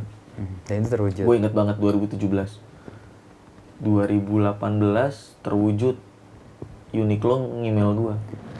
Oke. Okay. Di situ langsung, wah anjrit, ternyata tuh omong bener kata bener kata orang ya, omongan adalah doa, bener sih, gila. Terus gini, di suatu hari pasti akan ada yang support gue. Brand sepatu kayak gitu. dua ribu sembilan belas kejadian. Dan itu maksudnya eh, apa namanya, visual art kayaknya cuman sedikit sih yang di yang disupport ya di Indonesia gitu ya. Di Indonesia gitu. Jadi menurut gue ya itu tadi, mimpi itu boleh, tapi asal kelihatan gitu. Mimpi lu setinggi langit, langit kan nggak kelihatan kalau dari sini. Mm-hmm. Yang kelihatan cuma atap doang nih, atap rumah. Ya udah gitu. Jadi ekspektasi lu jangan jangan terlalu berlebihan lah. Yang maksud menurut gue yang yang lu mampu untuk reach aja gitu. Mm-hmm. Nantinya. Mm-hmm. Kayak gitu. Kayak pertama kali misalnya gue pengen deh suatu saat gue pameran tunggal di Jepang. Gitu. dua ribu dua puluh kejadian. Mm-hmm. Karena bukan gua keren, karena bukan seniman, karena bukan galeri Jepang pengen gua pameran di sana. Tapi karena gua kenal temen gua, kurator di sana, dan dia punya link galeri. Hmm. Oke. Okay. Connectingnya cuma pertemanan sebenarnya, dan okay. Connecting di antara teman dan teman itu bukan gak selalu ngomongin art sebenarnya. Hmm. Interest tadi. Nah justru itu malah lebih. Itu sebenarnya makanya gua selalu selalu apa ya, selalu menghargai interest gue. Dan gue bilang sama istri gue sendiri, lo nggak bakal bisa ngelarang nih interesting gue akan hal akan sesuatu hal, karena inilah yang ngebangun gue, yang menghidupi juga. Iya, mungkin bisa gue reduce karena gue udah berkeluarga, bisa gue reduce, mengurangi lah ya, mengurangi. Tapi lo nggak bisa ngelarang gue. Oke. Okay. Gitu, gue udah bilang, perta- uh, gue udah gue udah apa namanya, perjanjian hitam di atas putih lah. Kayak gitu. Tapi mimpi yang kemudian terukur, lalu lo punya langkah yang untuk mewujudkan itu nah. Kan sesuatu yang uh, apa, dua-duanya dua arah yang ketemu ya. Akhirnya lo dapet uh, kolaborasi kah, lalu dapet galeri di Jepang. Uh-huh. Artinya lo nggak diem aja kan, uh-huh. untuk mewujudkan mimpi uh-huh. itu. Uh-huh. Nah untuk membangun, misalnya lo punya keinginan, gue mau collab sama brand luar, dan kemudian terwujud kan, nggak tiba-tiba terwujud kan. Uh-huh. Apa yang lo lakukan untuk itu? Main. Main ya. Iya. Sesimpel itu Mas, kayak misalnya nih uh, kolaborasi gue sama Queensbeer misalnya. Gue sebenarnya gue udah follow-followan sama yang punya Martia sama Bobby itu udah lama. Gue udah follow-followan udah lama. Dari semenjak gue diwawancara sama Urban gitu, gue jadi tahu kan, maksudnya dulu gue emang bersinggungannya nggak nggak sampai uh, brand-brand yang ada di komunitas di Jacklot lah. Dulu gue kan Monster adanya di uh, Bright Spot gitu misalnya. Ya dulu uh, Monster, sixteen degrees scale gitu-gitu ya, yang emang ada di Bright Spot gitu. Nah, di ketika Goose Depp situ ya. Iya, di Goose Depp gitu. Nah, ketika gua gua diwawancara sama Urban, ternyata anak-anak ini nih justru malah dia anak yang main sesungguhnya gitu. Mm-hmm. Yang bener-bener uh, starting from the bottom dia gitu. Mereka gini, starting from the bottom banget gitu. Mm-hmm. Jadi beberapa beberapa beberapanya power dia untuk dia survive dan struggle kerasa sama gue. Gitu. Nah, balik lagi pas follow-followan, follow-followan terus ketemunya lagi waktu San Mori. Okay. Waktu gue San Mori motor. Iya, terus kalau pakai. Waktu itu mah gue masih pakai Piaggio Liberty gue nih yang ini. Piaggio Liberty gue eh gue San Mori. Terus night ride, mereka ngajakin, ya gue iya iya aja datang. Gue nggak kepikiran pengen kolaborasi sebenarnya, okay. karena emang karena main pengen, tadi itu ya. Iya karena tadi main, gue main, nongkrong, ngopi, Baru dia ngajak kolaborasi pertemuan gue kelima. Waktu hmm. udah akrab-akrabnya banget. Waktu hmm. gue udah ngomongin orang, waktu gue udah gibah, waktu okay. gue udah ngecengin orang, baru okay. Clay, bikin apa yuk? Lagi cuman begitu doang. Hmm. Semua setiap kolaborasi gue selalu kayak gitu. Hmm. Gak pernah ada, Mas Muklay, sorry nih kita pengen uh, minta uh, Mas Muklay untuk kolaborasi. Biasanya sih uh, itu be- berlangsung gagal tuh kayak gitu. Hmm. Justru yang karena main-main, iya, justru malah lalu kayak interestnya ketemu, iya, iya, kayak gitu. Lalu kemudian deng gitu ya. Ah, jadi okay. kesannya kita kayak konsepin bareng. Nah, tapi kalau yang dengan Uniqlo, lo main sama Uniqlo juga? Enggak. Nah, itu gimana? Tapi gue waktu itu pernah jadi brand ambassador-nya. Ah. Uh-uh. Mungkin juga uh, representatif kantor yang ada di sini. Melihat tuh. Uh, mereferensikan gue lah ke Jepang. Oke. Okay. Gitu. Nah, itu dari situ karena emang gue dulu, dulu kan emang Uniqlo lagi lagi booming banget ya, mm-hmm. apalagi kaca Uniqlo tuh, yeah, orang yeah. kan O O T D O O T D di situ tuh. Nah, gue suka tuh kayak gitu ngelihat outfit gue di. Soalnya dulu nggak gue nggak punya cermin yang gede, jadi okay, ketika gue yeah. ngelihat kaca Uniqlo, wih anjir banget juga ya gitu. Apalagi yang di Jepang, iya, masuk Jepang. Iya, kayak gitu yeah. kan. Jadi gue sering posting-posting kayak gitu ya mungkin Uniqlo melihat ya, apalagi Uniqlo juga berse- bersengging ber ber apa namanya bersinggungan sama art mm-hmm. kayak Basquiat, Cat Herring yeah, segala yeah, macam yeah. dan waktu kaos pertama kali launching itu nggak seramai sekarang, Mas. Mm-hmm. Itu yang datang dari sisi senimannya gue sama Darbot mm-hmm. waktu itu di Jepang. Enggak di, oh, Jakarta, di Jakarta waktu ya? Di Jakarta okay. waktu mm-hmm. pertama kali nggak mm-hmm. orang nggak ada yang ngerti. Mm-hmm. dua ribu sembilan belas digoreng baru pada ngerti kaos. Tapi peran Uniqlo menurut gue ya, gue sebagai orang awam ya di seni, mm-hmm. tapi setidaknya gue ngelihat mereka punya peran tuh mendekatkan karya dengan publiknya. Iya. Dan iya. gue punya koleksi Basquiat, harganya nggak mahal, cuma seratus lima puluh ribu kalau di iya. koleksi. Gue iya. punya karya Warhol iya. dengan harga yang murah. Iya, dan gue bisa tampil dengan, ya nggak seperti di galeri yang tadi. Iya. Lo seide dengan itu berarti? That's it. Hmm. Kayak gitu. Kayak misalnya gini deh. Misalnya nih, contoh. Gue kolaborasi sama Monster. Mm-hmm. Monster kan harganya lima ratus. Okay. empat ratus sampai lima ratus. Sama gua kolaborasi sama Queensbeer, hmm. jelas beda, hmm. kelasnya pun beda. Betul. Tapi apakah gua nurunin kualitas? Enggak. Enggak, tetap. Iya gitu. Gua nggak mau kayak uh, ancer-ancer misalnya, ah baju lu cuma dua ratus ribu, gua gambar biasa-biasa aja. Enggak. Gua nggak kayak gitu, Mas. Jadi totalitas dalam karya dan juga kualitas dalam karya gua nggak pernah turunin sama sekali. Dengan materi, dengan medium, iya. dengan iya. kolaborasi. Bahkan lukisan gue sampai sekarang masih sama seperti dulu kualitasnya. Mm-hmm. Jadi uh, gue ngeblok karya masih empat kali. Mm-hmm. Walaupun karya gue udah laku juga. Kadang kan banyak yang cuma ah ngapain karya gue udah laku, udahlah salah-salahan aja. Enggak. Gitu misalnya. Nah, gue tetap tetap akan seperti itu metode gue. Mm-hmm. Gitu. Jadi disiplin. Kalau orang bilang seniman itu tidak disiplin, nggak juga. Seniman tuh justru malah harus disiplin menurut gue. Mm-hmm. Gitu, dari sisi waktu, dari sisi misalnya proses lu untuk menjadi satu buah karya, eh, perjalanan gue tuh panjang. Mm-hmm. Dulu gue harus nyeket dulu, gue harus buat master kayak gini, gue mm-hmm. harus nyekan lagi, gue harus beli scanner, mm-hmm. terus gue harus abis dari scan gue harus rapihin garisnya di Illustrator, abis dari Illustrator gue baru ke Photoshop, abis dari Photoshop gue baru transfer ke medium apapun. Medium apa yang gue mau gitu. Nah kalau sekarang gampang, orang udah punya teknologi, yaitu iPad. Mm-hmm. Nah gitu, jadi tinggal gambar, uh, iPadnya juga tinggal dicolok ke InFocus, tinggal tembak. Gue tinggal ngelukis ngikutin, mm-hmm. kayak gitu. Nah orang nggak ada yang ngelihat proses itu sebenarnya. Mm-hmm.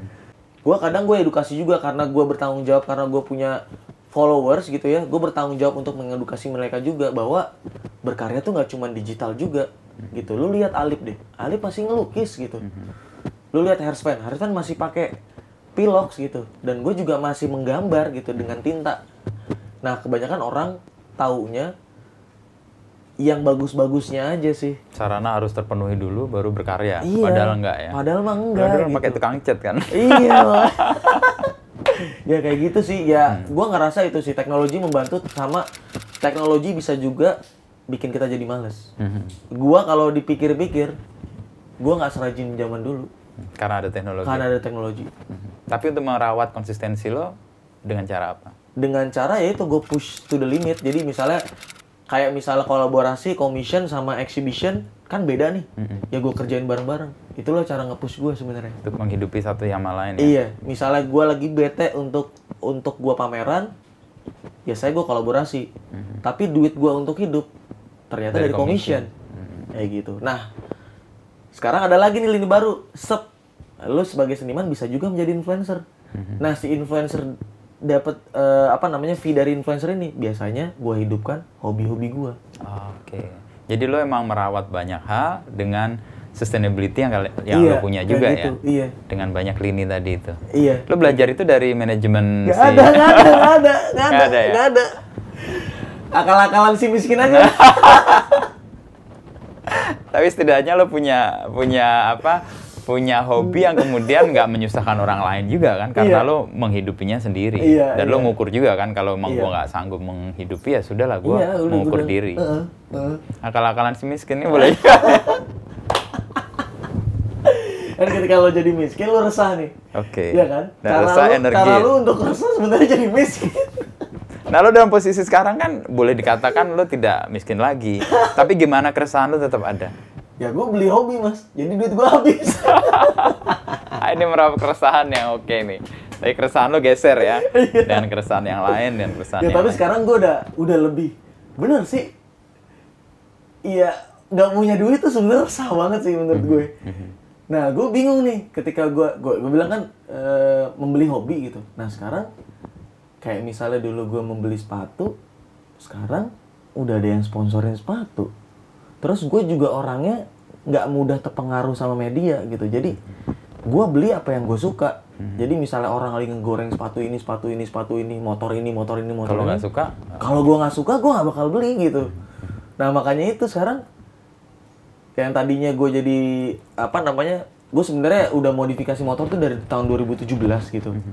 dua ribu tujuh belas tuh gue udah ikut, uh, karya gue ikut Sekepal Aspal, dua ribu delapan belas motor gue ikut Sekepal Aspal. Okay. Gitu, jadi uh, gue modifikasi di temen gue, sampai sekarang juga gue masih, masih motor gue ada di dia, masih ada dua, mm-hmm. gitu, belum jadi. Uh, ketika sepatu udah gue, gue jadiin jadi prioritas utama untuk, untuk apa namanya, untuk gue beli gitu ya, karena sekarang gue udah lebih minimalisme mas, okay. Jadi baju gue ya udah putih itu, putih, itu. Udah putih putih Aman. Doang, udah putih putih aja gue sekarang gitu. Nah balik lagi gara-gara pandemi juga nih, mm-hmm. gara-gara pandemi nih jadinya, aduh gue jadi bosen segala macam. Dulu gue suka banget sama Jepang mas, mm-hmm. gue suka banget sama Jepang, apapun culture, budaya, karya, eh, nilai apa, hidup, nilai hidup, makanan, komunitas, sampai komunitas-komunitas yang nggak penting nggak pentingnya itu gue suka banget.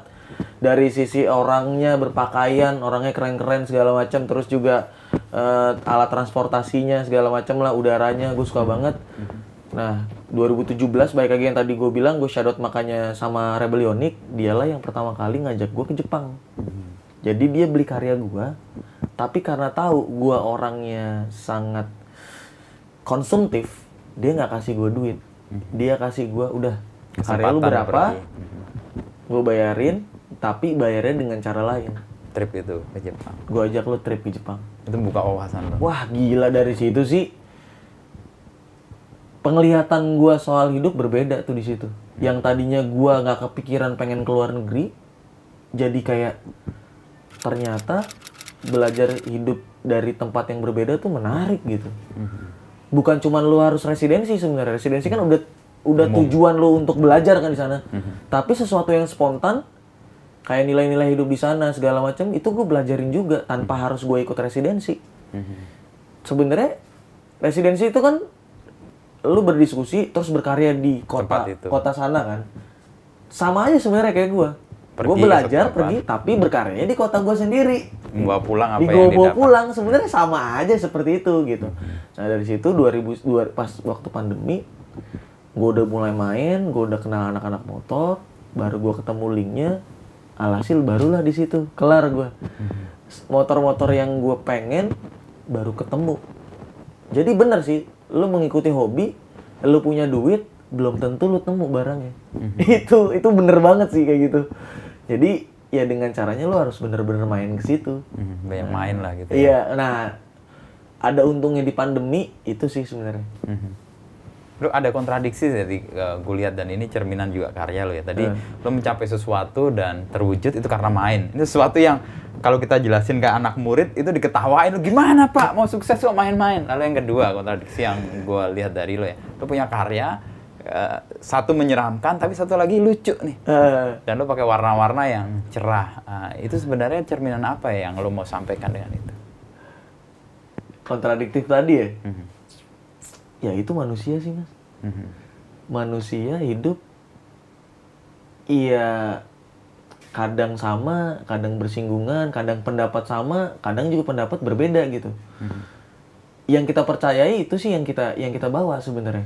Mm-hmm. Gitu. Tapi kalau gue berpikir, ada salah satu quotes dari temen juga, jangan main-main ketika lo main. Okay. Itu sih, itu penting banget. Jadi lo kalau main-main harus main beneran. Iya, lo okay. ketika lo main-main, ya jangan main-main, lo bener-bener main di dalam situ udah. Kecemplung-kecemplung udah. Gitu, nggak bisa asal-asalan gitu. Misalnya dulu emang, gue kadang-kadang suka kesel sama orang yang benci akan yang namanya poser. Mm-hmm. Menurut gue, tanpa ada poser, culture sneakers nggak bakal ada sampai besar seperti ini. Karena dia yang membangun... Iya. Kebesarannya iya, itu iya. ya. Gue berpikir gitu. Kenapa sih orang lama, anak lama sama anak baru saling bersinggungan? Padahal sebenarnya sama-sama juga menguntungkan sebenarnya. Mm-hmm. Anak lama bisa memberikan informasi untuk anak baru, anak baru bisa menyebarkan informasi untuk yang belum tahu sebenarnya. Oke.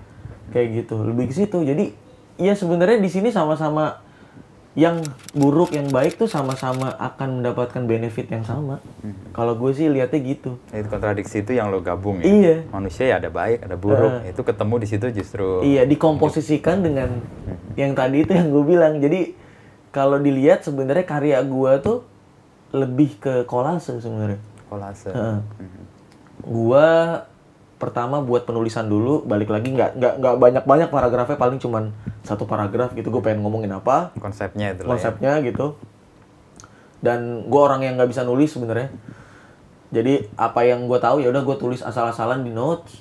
Terus dari beberapa sub subkata gue cari uh, apa namanya image-image yang gue pengen, misalnya di referensi, contoh di Pinterest atau Google atau juxtapose gitu.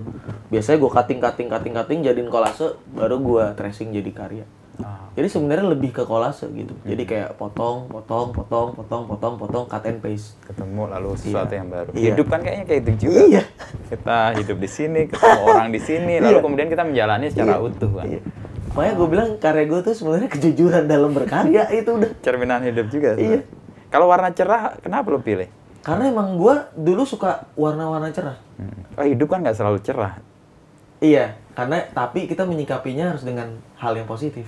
Okay. Setiap hari gitu. Mm-hmm. Kayak misalnya, contoh yang tadi gue bilang, kalau misalnya dulu kan gue emang terlalu kayak overthinking gue orangnya. Gue overthinking, gue selalu membuat schedule gue dengan rapih banget gitu. Setiap harinya, setiap hari gue harus kayak gini, kayak gini, kayak gini, kayak gini. Setiap hari gue harus kayak gini, kayak gini, kayak gini.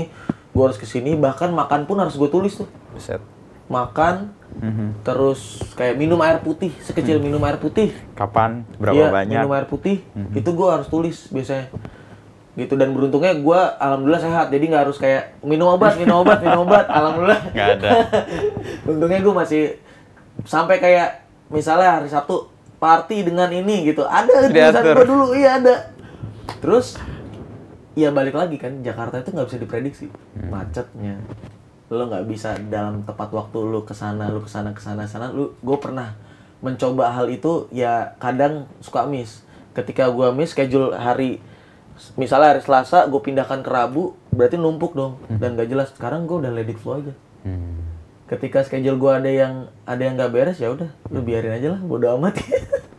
Tapi kesadaran tadinya sangat overthinking, lalu kemudian menyerahkan, ya sudahlah gue berserah aja. Iya, gua itu lebih. Apa yang me- membuat itu berubah? Karena kan tadinya lu detail banget tuh sampai minum segala hmm. macam diatur, tiba-tiba lu ya sudahlah jalan. Diskusi bapak-bapak masalah itu. Oke. Okay. Teman-teman gue udah banyak yang married, gue pun marriednya baru kan, gue pas pandemi gue baru married kan. Jadi duluan sebenarnya teman-teman gue lah yang jadi yang uh, kayak ilustrator, seniman gitu. Gue main gue main ke sana, gue ngobrol, gue uh, gue main ke kota lain, gue ngobrol lagi. Ternyata masalahnya satu adalah bahwa kalau kita serius, terlalu serius, lu bisa penuaan sejak dini Clay. Hmm. Wah, gue ngeri juga tuh kayak gitu. Kenapa emang? Udah udah kayak ngomongin penyakit gitu, Mas. Udah kayak, duh, punggung gue sekarang udah sakit-sakit nih Clay, gini-gini-gini. Nah, ada salah satu temen gue, dilihat sama gue, gue waktu itu kena punggung gue sakit lah gitu, gini-gini-gini. Nah, itulah yang membuat gue sebenarnya sekarang, ya udah let it flow.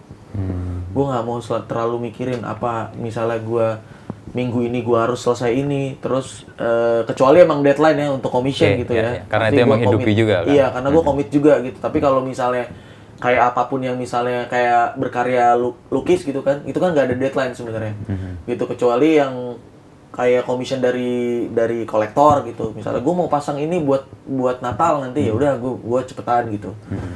Tapi di satu sisi juga sekarang gue lebih kayak memikirkan diri gue sendiri gitu. Overthinking tuh melelahkan ternyata. Parah, parah mas, parah itu dia yang gue berpikir itu. Bahkan gue pernah pernah bilang juga uh, ke teman-teman gue jangan terlalu banyak berkarya, cuy gitu. Gue bilang lu juga harus banyakin main gitu. Karena kalau lu berkarya lu nggak dihimbangin sama main, menurut gue karya lu juga bakal percuma gitu. Karena gitu. Main tuh yang memberi energi dan iya. memberi uh, kedekatan lu dengan publik yang iya. lu ajak main itu. Iya, kayak gitu. Makanya gue Uh, gue meredius karya gue, gue meng-hire beberapa artisan untuk mengerjakan karya gue gitu, walaupun sebenarnya outline-nya tetap gue gitu ya. Mm-hmm. Tapi itu sih yang menurut gue membantu mm-hmm. sampai saat ini. Ketika mereka ngelukis, gue bisa bermain gitu. Dan gua memberikan masih, sesuatu yang lain lagi. Iya, gitu. Gue masih bisa. Gue sekarang juga udah, gue buat ada yang namanya All the Small Thing kalau lo tahu. Mm-hmm. Jadi gue buat pameran. Uh, itu sebenarnya kayak giving back gua to the culture. Jadi mm-hmm. gua ngerasa dulu gua waktu U N J gua nggak punya space. Mm-hmm. Anak-anak I T B, anak I K J, anak I S I tidak memberikan juga gua space karena mereka udah punya dia, komunitasnya sendiri. Iya komunitas sendiri. Mm-hmm. Mereka lebih menghidupi adik-adik kelasnya gitu. Gua nggak bakal bisa masuk ke mereka juga. Nah gua sekarang gua punya sesuatu yang diamanahin oleh Allah lah ibaratnya. Lu lu amanahin, lu punya responsibility akan hal ini, akan follower lu, akan karya lu. Ya lu bisa berbagi, lu bisa buat ini. Nah, gua buat All the Small Thing itu dengan cara gua buat pameran tapi di dalamnya open submit. Oke. Okay. Jadi full open submit. Meskipun sebenarnya lima belas sampai dua puluh orang itu ada seniman yang undangan. Seben- sebenarnya ya itulah untuk sponsor lagi kan, balik okay. lagi untuk untuk marketing lagi ya. ya, ya untuk kita nggak mungkin mengerjakan pameran tanpa adanya funding gitu. Nah, dengan, gimana sih cara kita mendapatkan funding ya dari seniman-seniman yang sebenarnya namanya seksi, okay. yang gampang didengar oleh orang gitu baru, baru. Dan itu juga sebenarnya bisa jadi sarana marketing juga untuk seniman-seniman yang baru yang ikut pameran gue. Mm-hmm. Jadi saling diuntungkan. Iya, saling simbiosis mutualisme juga gitu dan itu nggak dipungut biaya. Jadi oh, jadi Uh, seniman-seniman yang baru dari kota manapun tidak terbatas kota. Gue pernah nerima dari Pontianak mas sama Aceh hmm. dan itu karyanya bagus dan mereka belum belum sama sekali kelihatan gitu. Okay. Dan ya dan mereka datang mas waktu pas pameran itu. Hmm. Dan lo melakukan ini karena mengalami karena kesulitan mengalami kesulitan hal itu U N J gitu. Itu ya. Kalau gue berpikirnya gitu hmm. dan gue udah buat itu dosen gue pun nggak ada yang datang. Gak apa-apa lo masih punya rentang panjang untuk membuat perubahan di dalam kampus di mana lo tumbuh dan menjadi sekarang ya. Iya. Yeah. Berarti lo masih dituntut untuk melakukan banyak hal yang lain. Mm, ya itu mas, itu mungkin. Itu kegembiraannya iya, kan iya, di situ iya. kan.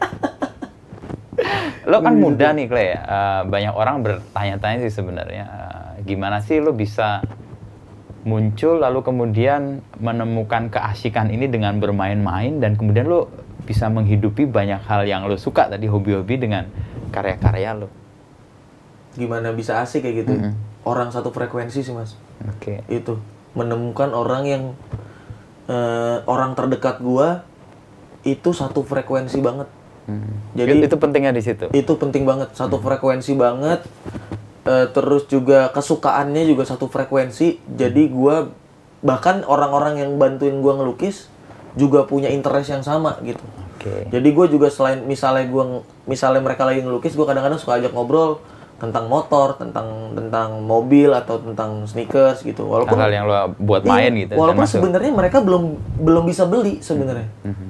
Belum ibaratnya belum mampu untuk membelilah misalnya. Mm-hmm. Tapi kadang kadang gue suka tanya, "Lo motor impian lo apa sih misalnya? Mm-hmm. Ya mereka bilang kayak X S, Royal Enfield atau apa gitu. Jadi eh, ketika mereka ber, berkarya, jadi mengerjakan karya gua, mereka juga merasa merasakan kesenangan juga selain mendapat gaji ya gitu. Oke. Okay.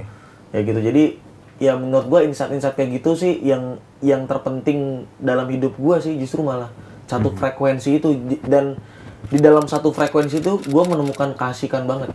Oke. Okay. Gitu. Kan dalam hidup lo nggak selalu ketemu kan itu.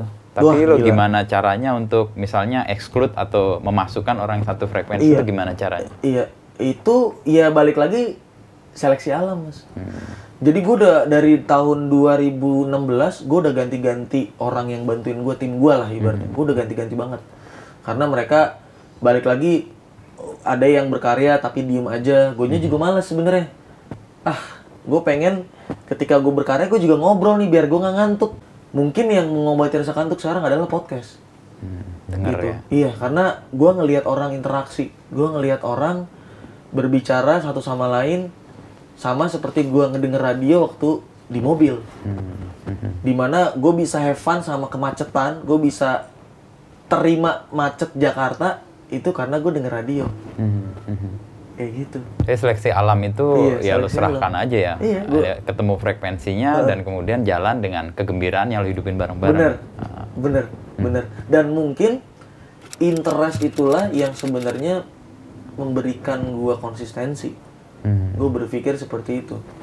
Karena di dunia seni bullshit. Lu kerja apa yang lu suka tapi lu gak bosan. Bullshit. Gue aja sekarang udah ngerasa bosan ini. Hmm. Gue ngerasa bosan banget. Apa yang gue lakuin, dilakuin lagi. Eat, draw, sleep, repeat. Eat, draw, sleep, repeat. Eat, draw, sleep, repeat. Aduh, gue udah malas. Tapi dengan caranya lu punya hobi. Itu yang sebenarnya. Ada kesenangan, ada kegembiraan. Okay. Yang sebenarnya ya balik lagi hobi itu nggak bisa terbayar sama apapun. Bener sih, parah itu bener banget. Karena lo dapat manfaat yang gede dari itu, iya, energi yang iya. gede dari. Tapi kalau misalnya orang sama-sama hobi, misalnya gue sama lo hobi gitu, lo bikin ini di mana? Ya lo pasti kasih tahu nominal ke gue dong, kayak gitu, kayak gitu. Penting banget sih Se- orang yang kerja sesuai sesuai passion. Menurut gue penting banget punya interest yang yang sebenarnya berbeda dari passionnya. Dia, walaupun sebenarnya interest itu bisa memberikan sesuatu dampak positif juga buat lu. Hmm. Gitu. Kayak misalnya gue waktu itu ikut ke Sekepal Aspal, gue belum pernah masuk di skena motor gitu maksudnya. Besokannya, gue jadi ada misalnya dari brand B M W, pengen gue gambar motornya dia. Hmm. Karena tahu, oh gue juga ngerti motor. Okay. Gitu. Terus juga kenapa gue kolaborasi sama League yang sebenarnya belum belum keluar gitu.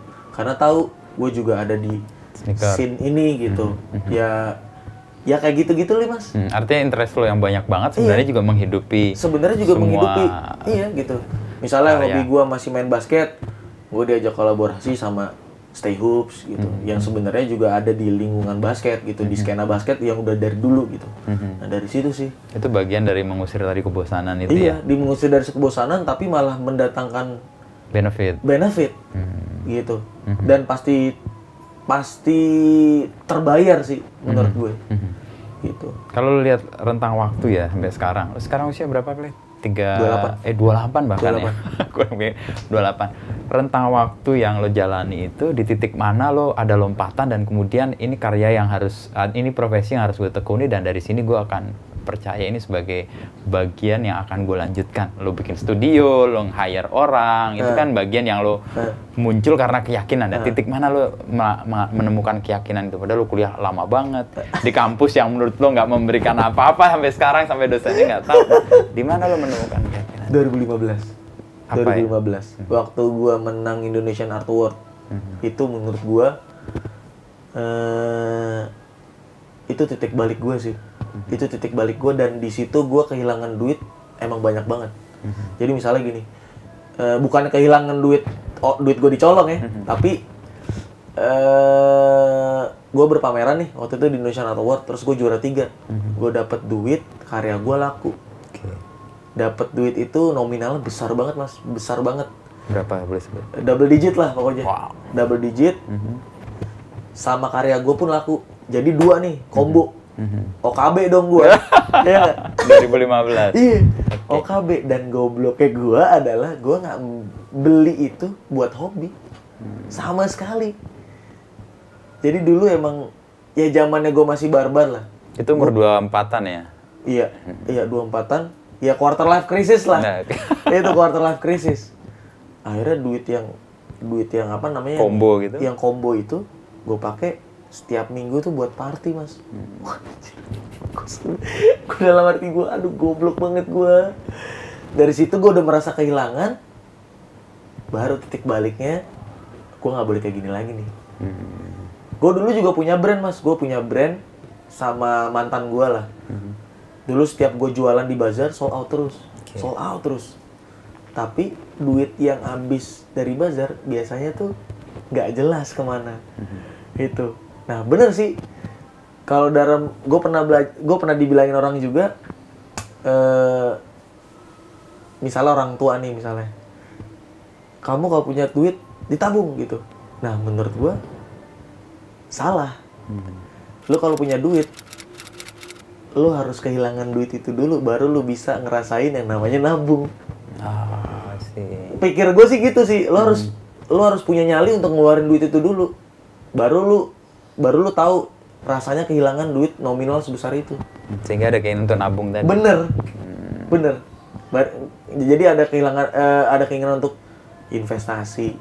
Alhasil bahwa studio itu penting, akhirnya gue bikin studio. Mm-hmm. Terus misalnya kayak uh, keinginan gue untuk mempunyai tempat tempat tinggal yang layak bersama istri gue, makanya gue beli rumah. Mm-hmm. Gitu. Keinginan gue untuk misalnya ketika gue jalan berkeluarga, Uh, gue nggak pengen mereka kehujanan gitu, walaupun hobi gue di motor, kayak gue beli mobil keluarga kayak gitu, kayak gitu. Seperti itu sih. Jadi kayak ya menurut gue teorinya bener sih, dan dari situ baru titik balik gue ketika gue uh, apa namanya dapat uang nominal yang banyak, biasanya sepuluh persen gue selalu beli kanvas, beli cat, beli uh, misalnya kayak beli teknologi, misalnya iPad, beli kamera, beli apapun yang bisa mendongkrak gue berkarya gitu. Mm-hmm. Lebih ke situ, jadi lebih lebih lebih teratur lah. Oke. Okay. Gitu. Karena pengalaman hidup yang iya, karena, sejak karena awal pengal- lihat dua ribu lima belas karena pengalaman itu, itu sih pengalaman itu dan party, itu party party party dan itu duitnya kelihatan sebenarnya gitu, gue ngeluarinnya kemana gitu. Mm-hmm. Jadi kan bukan yang kayak wallahi duitnya dicolong gitu ya. Mm-hmm. Gitu, tapi kelihatan gitu. Mm-hmm. Wah itu sih nyesel parah gue. Kalau mm-hmm. kalau mau ngulang gue ngulang sih. Tapi kalau nggak menyesali itu sebagai gak, karena gak. Itu dari situ lu dapet kesadaran baru. Iya kan? Dapet kesadaran itu sih yang pengalaman kan gue bilang nggak bisa di nggak bisa dihargain kan gitu. Mm-hmm. Gitu. Dan titik balik itu kemudian lo menata semua menata, yang lo siapin. Ya, dari dari mulai uh, tata demi tata itulah yang sebenarnya yang gue hargain sampai sekarang. Mm-hmm. Gitu. Dari so- soal manajemen tadi lo dari seniman apa lo belajar? Dari Kaos itu atau dari siapa? Dari mana? Dari, lo mau tau gak dari mana? Dari mana? Dari YouTube. Gue udah mulai belajar keuangan tuh dari okay. YouTube. Karena banyak seniman kan sering fail di situ kan. Yeah. Dia punya karya kreatif, yeah, yeah. energinya luar yeah. biasa, tapi begitu dapat hasil dia nggak bisa menyimpan yeah. atau nggak bisa menginvest. Banyak sebenarnya. Ada salah satu, salah satu nggak perlu kita sebut. Gue kadang-kadang sering nih kayak kepo lah, kepo dikit gitu. Bahan riset gue juga sebenarnya. Kayak misalnya seniman dengan harga karya misalnya lima ratus sampai tiga ratus. Hmm. Karya gue belum capai itu sih menurut gue, belum. Hmm. Makanya gue masih commission gitu. Kalau misalnya karya gue udah sampai situ, gue gak bakal lagi commission, gue udah ngelukis aja. aja. Iya. Toh ada yang ambil. Nah, ya? Toh ada yang ngambil gitu. Hmm. Nah, itu harganya tiga ratus, lima ratus, masih muda. Cuman uh, dia selalu minta duit sama galerinya. Karena dia kan dikontrak sama galeri. Hmm. Dia selalu minta duit, kekurangan uang segala macam. Tapi ketika gue pernah ke rumahnya, ya dia nggak punya interest apa-apa. Nggak hmm. punya interest sama sekali, apapun. Dan lo belajar dari situ? Iya, gue belajar. Wah, berarti masih mending gue dong, hmm. gitu. Hmm. Sebenarnya karya gue biasa-biasa aja, bisa dibeli sama anak-anak muda. Terus commission gue juga, ya udah, alhamdulillah ada. Gue bisa beli sepatu, gue bisa beli motor. Ya, tapi gue nggak pernah nyusahin orang, gitu. Hmm. Intinya secukupnya lah, gitu. Gue hmm. langsung kayak... Nah disitulah timbul ekspektasi gue nggak boleh lebih dari situ, gitu. Gue nggak pengen ikut lelang, misalnya, ayo dong Klay, lu ikut lelang biar harga karya lu bisa melambung tinggi. Nggak usah lah, ngapain? Gue bilang gitu. Udahlah, gue gini-gini aja. Ada yang beli syukur, nggak ada yang beli ya udah gitu. Kayak gitu, sampai segitu. Jadi eh, ekspektasi rendah itu ya yang menjadikan gue jadi ini introspeksi ya, diri sih, sama legowo juga sebenarnya, lebih ke situ. Tapi bukan berarti lo nggak punya cita-cita besar kan dengan ekspektasi rendah pun. Iya, mm-hmm. pasti ada. Mm-hmm. Tapi orang menyangka gue tuh terarah loh mas. Mm-hmm. Jadi misalnya anjir Muklay timnya siapa sih? Terarah banget gini, dan siapa sih ngurusin dia gitu? Siapa sih manaj- uh, manajernya? Siapa sih uh, account eksekutifnya misalnya mm-hmm. gitu kan? Siapa sih? Ya gue bilang, enggak, gue organik aja kayak gini. Mm-hmm. Ada yang ngajak collab syukur, yang nggak ada ya udah, gue bisa ngerjain yang lain kok gitu. Okay. Lo ada pada suatu sisi atau suatu masa akan merasa perlu manajer nggak? Perlu. Perlu ya? Uh-uh. Pada saat di mana? Di saat dua ribu sembilan belas gue baru punya manajer. Karena gue udah kewalahan, gue nggak bisa ngerjain sendiri. Mm-hmm. Udah gitu. Di satu sisi malah gue kerja tuh sebenarnya pengen sendiri. Oke. Okay. Nulis invoice sendiri, baca apa namanya, baca M O U sendiri, baca penjar- perjanjian sendiri, tanda tangan sendiri, meeting sendiri, mm-hmm. terus juga ngebrief se- ngebrief sendiri. Karya sendiri. Mm-hmm. Tapi untungnya gue udah pernah ngelakuin itu sendiri. Mm-hmm. Jadi ketika di handle orang lain, mm-hmm. gue bisa nuntun dia, mm-hmm. gitu. Dan gue juga bisa memberikan sesuatu hal yang Uh, ibaratnya nggak nggak ilmu sih, gue juga bisa sharing sama adik-adik kelas gue, mm-hmm. karena ilmu manajemen seni itu nggak nggak didapetin di U N J, sama sekali nggak didapetin mas. Mm-hmm. Caranya lu ngehargain desain lu berapa, caranya lu bertemu klien gimana, caranya lu juga berkomunikasi juga sama misalnya sama vendor gimana, mm-hmm. cara lu juga uh, apa namanya menghargai karya seni lu dalam artian fine art gimana, cara lu berkonsignment dengan kolaborasi gimana. Itu gue belajar secara otodidak dan secara organik, mm-hmm. dan itulah gue bisa memberikan itu buat adik-adik kelas gue nanti. Oke. Okay. Gitu. Kalau sekarang lo lihat betapa suburnya ya sekarang seni dan D K V lah, hmm, terutama itu. Iya. Lo melihat ini sebagai apa? Right time, right place. Mm-hmm. Udah. Gitu. Semua semua acara mau ada seninya.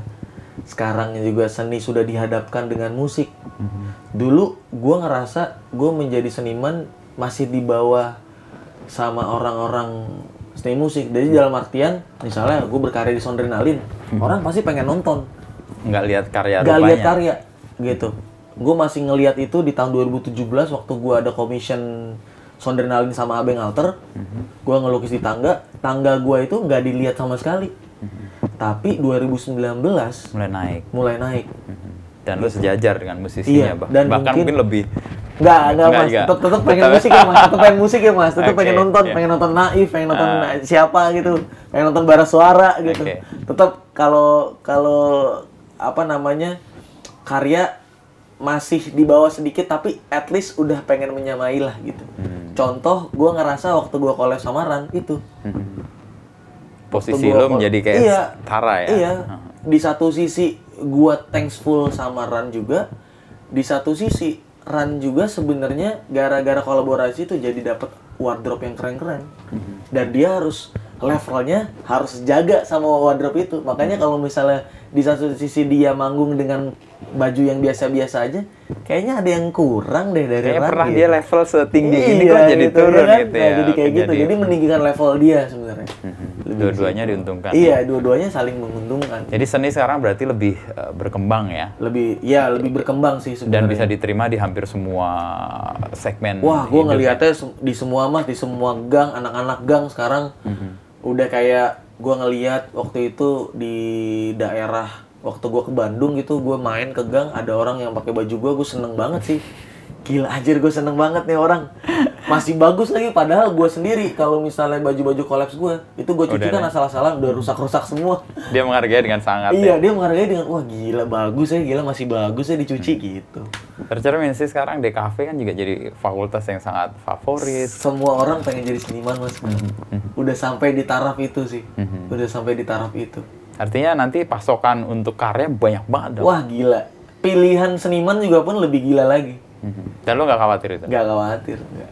Karena menurut gue keberagaman itulah yang sebenarnya harus sih, mm-hmm. gitu. Gue gue orangnya nggak pernah nggak pernah kayak misalnya nggak ngedengerin orang yang misalnya lebih muda dari gue, justru malah banyak banget ilmu yang gue dapat gitu. Hmm. Kayak misalnya orang yang lebih muda tuh bisa lebih tangkep soal teknologi-teknologi yang baru. Biasanya okay. tuh gue belajar sama adek gue. Hmm. Uh, contoh Apple ngeluarin teknologi yang baru, dia udah tahu duluan gitu. Dan gue tinggal tinggal di storytellingin aja sama dia. Mm-hmm. Yang penting gue nanya mm-hmm. kayak gitu. Artinya keragaman yang muncul, generasi baru yang muncul buat, bukan ancaman. Bukan buat, ancaman buat justru gue. Malah lo bisa menyerap mereka, iya, mereka iya. juga bisa dapat sesuatu dari lo. Iya iya iya. Dan gue juga ngerasa, gue juga sadar bahwa uh, bekerja di bidang seni, bekerja di passion gue pasti akan ada waktunya.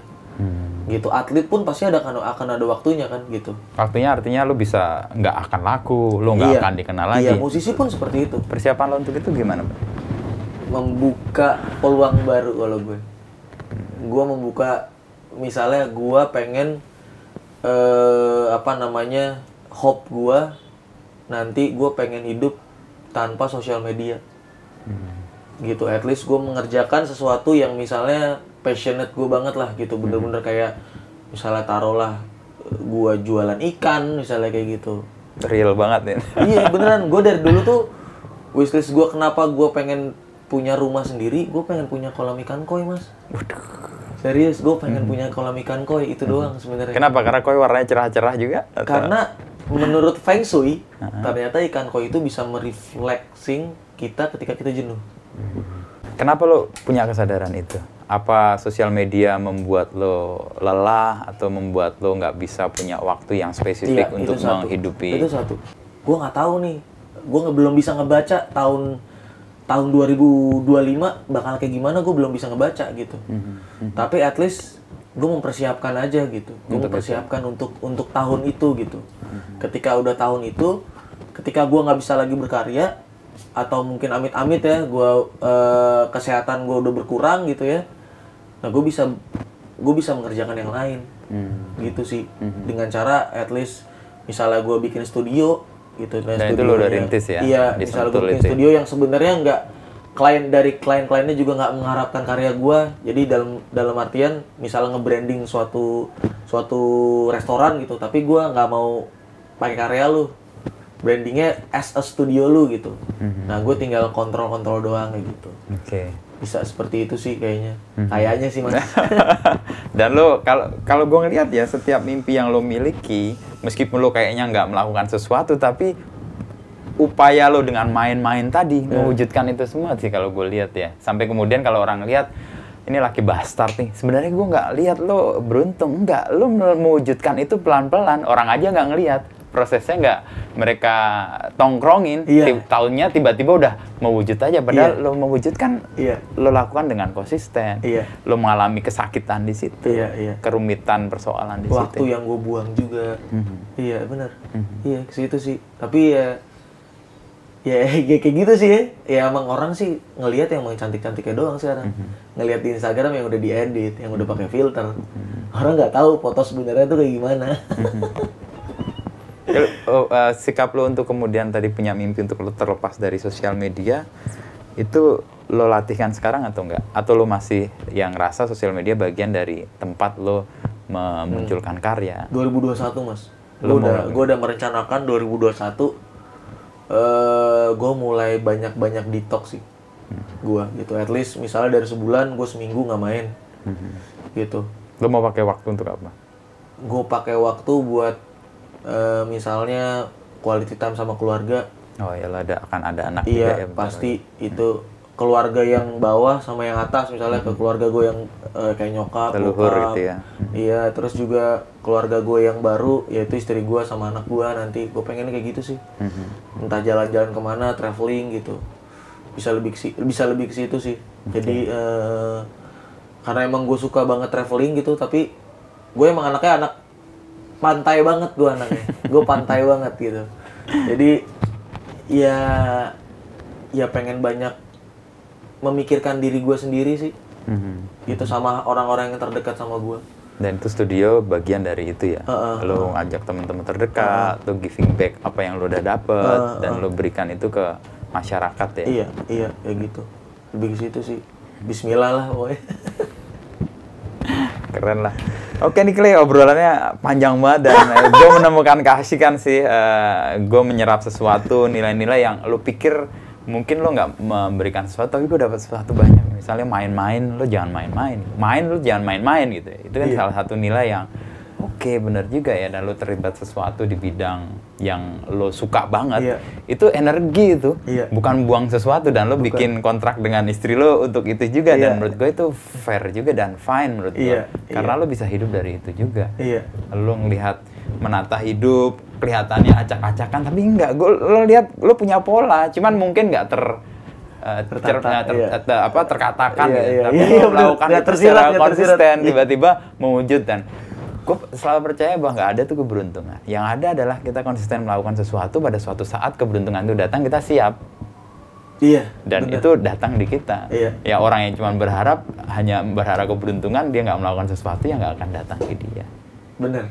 Itu yang gue serap sih dari sini. Iya, benar-benar. Dan gue ngerasa, lu sebagai generasi, tadi kan gue cerita di kampus itu, gue tanya, anak-anak kenal Muklay nggak? Hampir semua katakan, separuh hmm. lebih lah. Hmm. Artinya lu menjadi wakil dari generasi sekarang. Dan untuk generasi sekarang, keresahan apa yang lu mau munculkan dan ingin didengar oleh generasi yang lebih tua kan? Tadi lu ngeliat kan, antar generasi kadang-kadang yang tua hmm. meremehkan, yang muda juga nggak mau dengerin yang orang tua, ah, lu udah tua lo. Hmm. Nah, lu kan dari jembatan nih, hmm. di antara suara anak-anak ini, tapi lu juga didengar lu generasi tua. Keresahan apa yang lu mau sampaikan? Keresahan gua intinya untuk, ya yang digarisbawahi generasi sebenarnya cuman perbedaan siapa yang lahir duluan, siapa yang lahir belakangan. Siapa yang tahu ini duluan, siapa yang tahu ini belakangan. Itu sih sebenarnya permasalahan. Kalau dari satu, satu sisi, misalnya yang generasi muda yang lebih banyak wawasan, kita harus saling respect gitu. Nah, gue banyak belajar itu dari street art justru malah. Balik okay. lagi ke street art gitu. Keresahan itu adalah ketika uh, ketika gue berada di circle street art, mm-hmm. mereka respect satu sama lain. Okay. Dari yang tua, walaupun dia dibilang udah O G, mm-hmm. legend, mm-hmm. ketika ngelihat karya yang muda keren juga, dia respect, dia respect, apresiasi. Dan itu yang akan menghidupi langkah-langkah lu ke depan juga ya? Iya, kayak gitu sih. Ya. Karena nggak mungkin ada jalan sih ketika di hidup lu masih ada iri dengki. Iya, di tengah jalan lu bakal jatuh. Kalau hidup lu dipenuhi sama iri dengki. Kalau di hidup lu dipenuhi dengan kata-kata, ah elah gini doang juga gue bisa, gue juga bisa. Kayak gitu, itu itu nggak bakal work sih buat gua. Gitu. Kalau orang bilang misalnya, ah elah begitu doang juga gampang, misalnya gitu. Ah elah begitu doang juga gampang. Tapi yang yang bilang seperti itu nggak ada di dalam circle kita, nggak ada di dalam seni. Ya maksudnya dalam artian mereka yang bilang itu belum pernah mencoba juga. Nah, itu sih yang gua yang gua kesel sebenarnya. Kayak gitu. Dan street art sebenarnya melebur itu semua ya. Iya. Jadi gue ngerasanya gitu. Gue ngerasanya gitu. Legend bahkan icon pun uh. dia punya ruang untuk saling uh. menerima itu. Gue ngerasanya di circle street art berkarya itulah justru malah nomor dua. Hmm. Yang terpenting adalah lo nongkrong, lo sosialisasi, sosialisasinya bebas dengan cara apa? Dengan cara lo minum-minum hmm. atau dengan cara lo bertemu di suatu event atau dengan cara lo bertemu di suatu gathering bombing bareng. Nah, itu bebas. Yang terpenting adalah connected itu. Connected antara lu dengan yang mungkin generasi lebih tua, connected antara lu generasi yang lebih muda, connected juga sama generasi yang mengidolakan lu juga. Jangan juga lu misalnya, "Woi, dia mengidolakan gua banget nih, gambarnya mirip sama gua." Gitu misalnya. Jangan juga lu benci. Kenapa lu harus benci? Justru malah lu bangga. Kalau menginfluence iya. ya kan. Gue malah bangga gitu. Anjir, lu keren gitu. Bahkan mungkin yang sebenarnya uh, gambar dia mengadaptasi dari gambar gue bisa lebih bagus dari gue gitu. Dan, Dan gue juga harus apresiasi. Anjir, karya lo yang ini bagus banget gitu. gitu. Nah, kebanyakan banyak uh, ya ini gue dapat obrolan-obrolan banyak yang generasi seperti dulu. Uh, itu justru malah uh, menjatuhkan atau menjatuhkan gitu. Gue pernah uh, yang pernah gue bikin bikin gue bangun banget. Gue pernah dikritik gue pernah dikritik, intinya dibuat uh, dicengin lah dalam artian sama Eko Nugroho. Mm-hmm. Gue pernah banget dicengin sama Eko Nugroho, dia buat tweet tentang gue waktu gue waktu gue lagi boom uh, sama Ran gitu ya. Gue pernah dikritik, and then Twitter itu diblast di grup di grup anak-anak Jakarta. Uh, terus gue baca, ternyata anak-anak sini justru malah mendukung gue, justru malah malah mendukung gue justru gitu. Dan gue juga malah nggak ngegubris juga, udah nggak ngegubris juga gitu, terserah gitu. Mas gue, ya oke lah, lu seniman juga, lu kelihatan resah akan hal itu dengan kehadiran gue, mungkin gue nggak tahu. Tapi positifnya adalah berarti gue udah dilirik sama dia. Okay. Lu udah ngelirik gue nih, lu udah ngecengin gue. Berarti gue udah masuk nih ke pikiran lo, ah, udah terbrainwash doi. Itulah untungnya. Gue selalu ngelihat sesuatu yang positif dibalik kenegatifan. Oke, okay. Itu cerminan cerah-cerah warna lo. Iya, itu juga itu. Iya, itu. Dan lo konsisten. Dari dari pertama kali, dari tadi kita ngobrol itu sebenarnya intinya. Oke, okay, iya iya iya. Gue baru nangkep nih kenapa lo pakai warna-warna cerah. Soalnya hidup memang nggak selalu indah ya, hidup nggak selalu iya. baik gitu. Tapi lo melihat bahkan dalam situasi yang gelap sekalipun lo dikritik setajam hmm. apapun, lo lihat dari sisi yang lain. Iya. Dan itu memberi energi ya, nah. bahkan ya. Dan, Dan waktu kan. dikritik sama yang tadi gue bilang sama Mas Eko, itu nggak ada bagus-bagusnya Mas, bener-bener nggak ada. Harusnya seperti ini, dia nggak ada. Bener-bener udah, bener-bener tok, straight to the point. Uh, mengkritik karya gue, bener-bener kritik pedes gitu. Mm-hmm. Tapi nggak ada solusinya. Okay. Gitu. Tapi di balik situ gue bilang, hmm, lo udah ngeliat karya gue kan, lo udah. Berarti nama gue udah muncul nih di otak lo nih. Mm-hmm. Berarti nama gue udah diomongin di di circle lo. Ya udah dia udah upload di Twitter.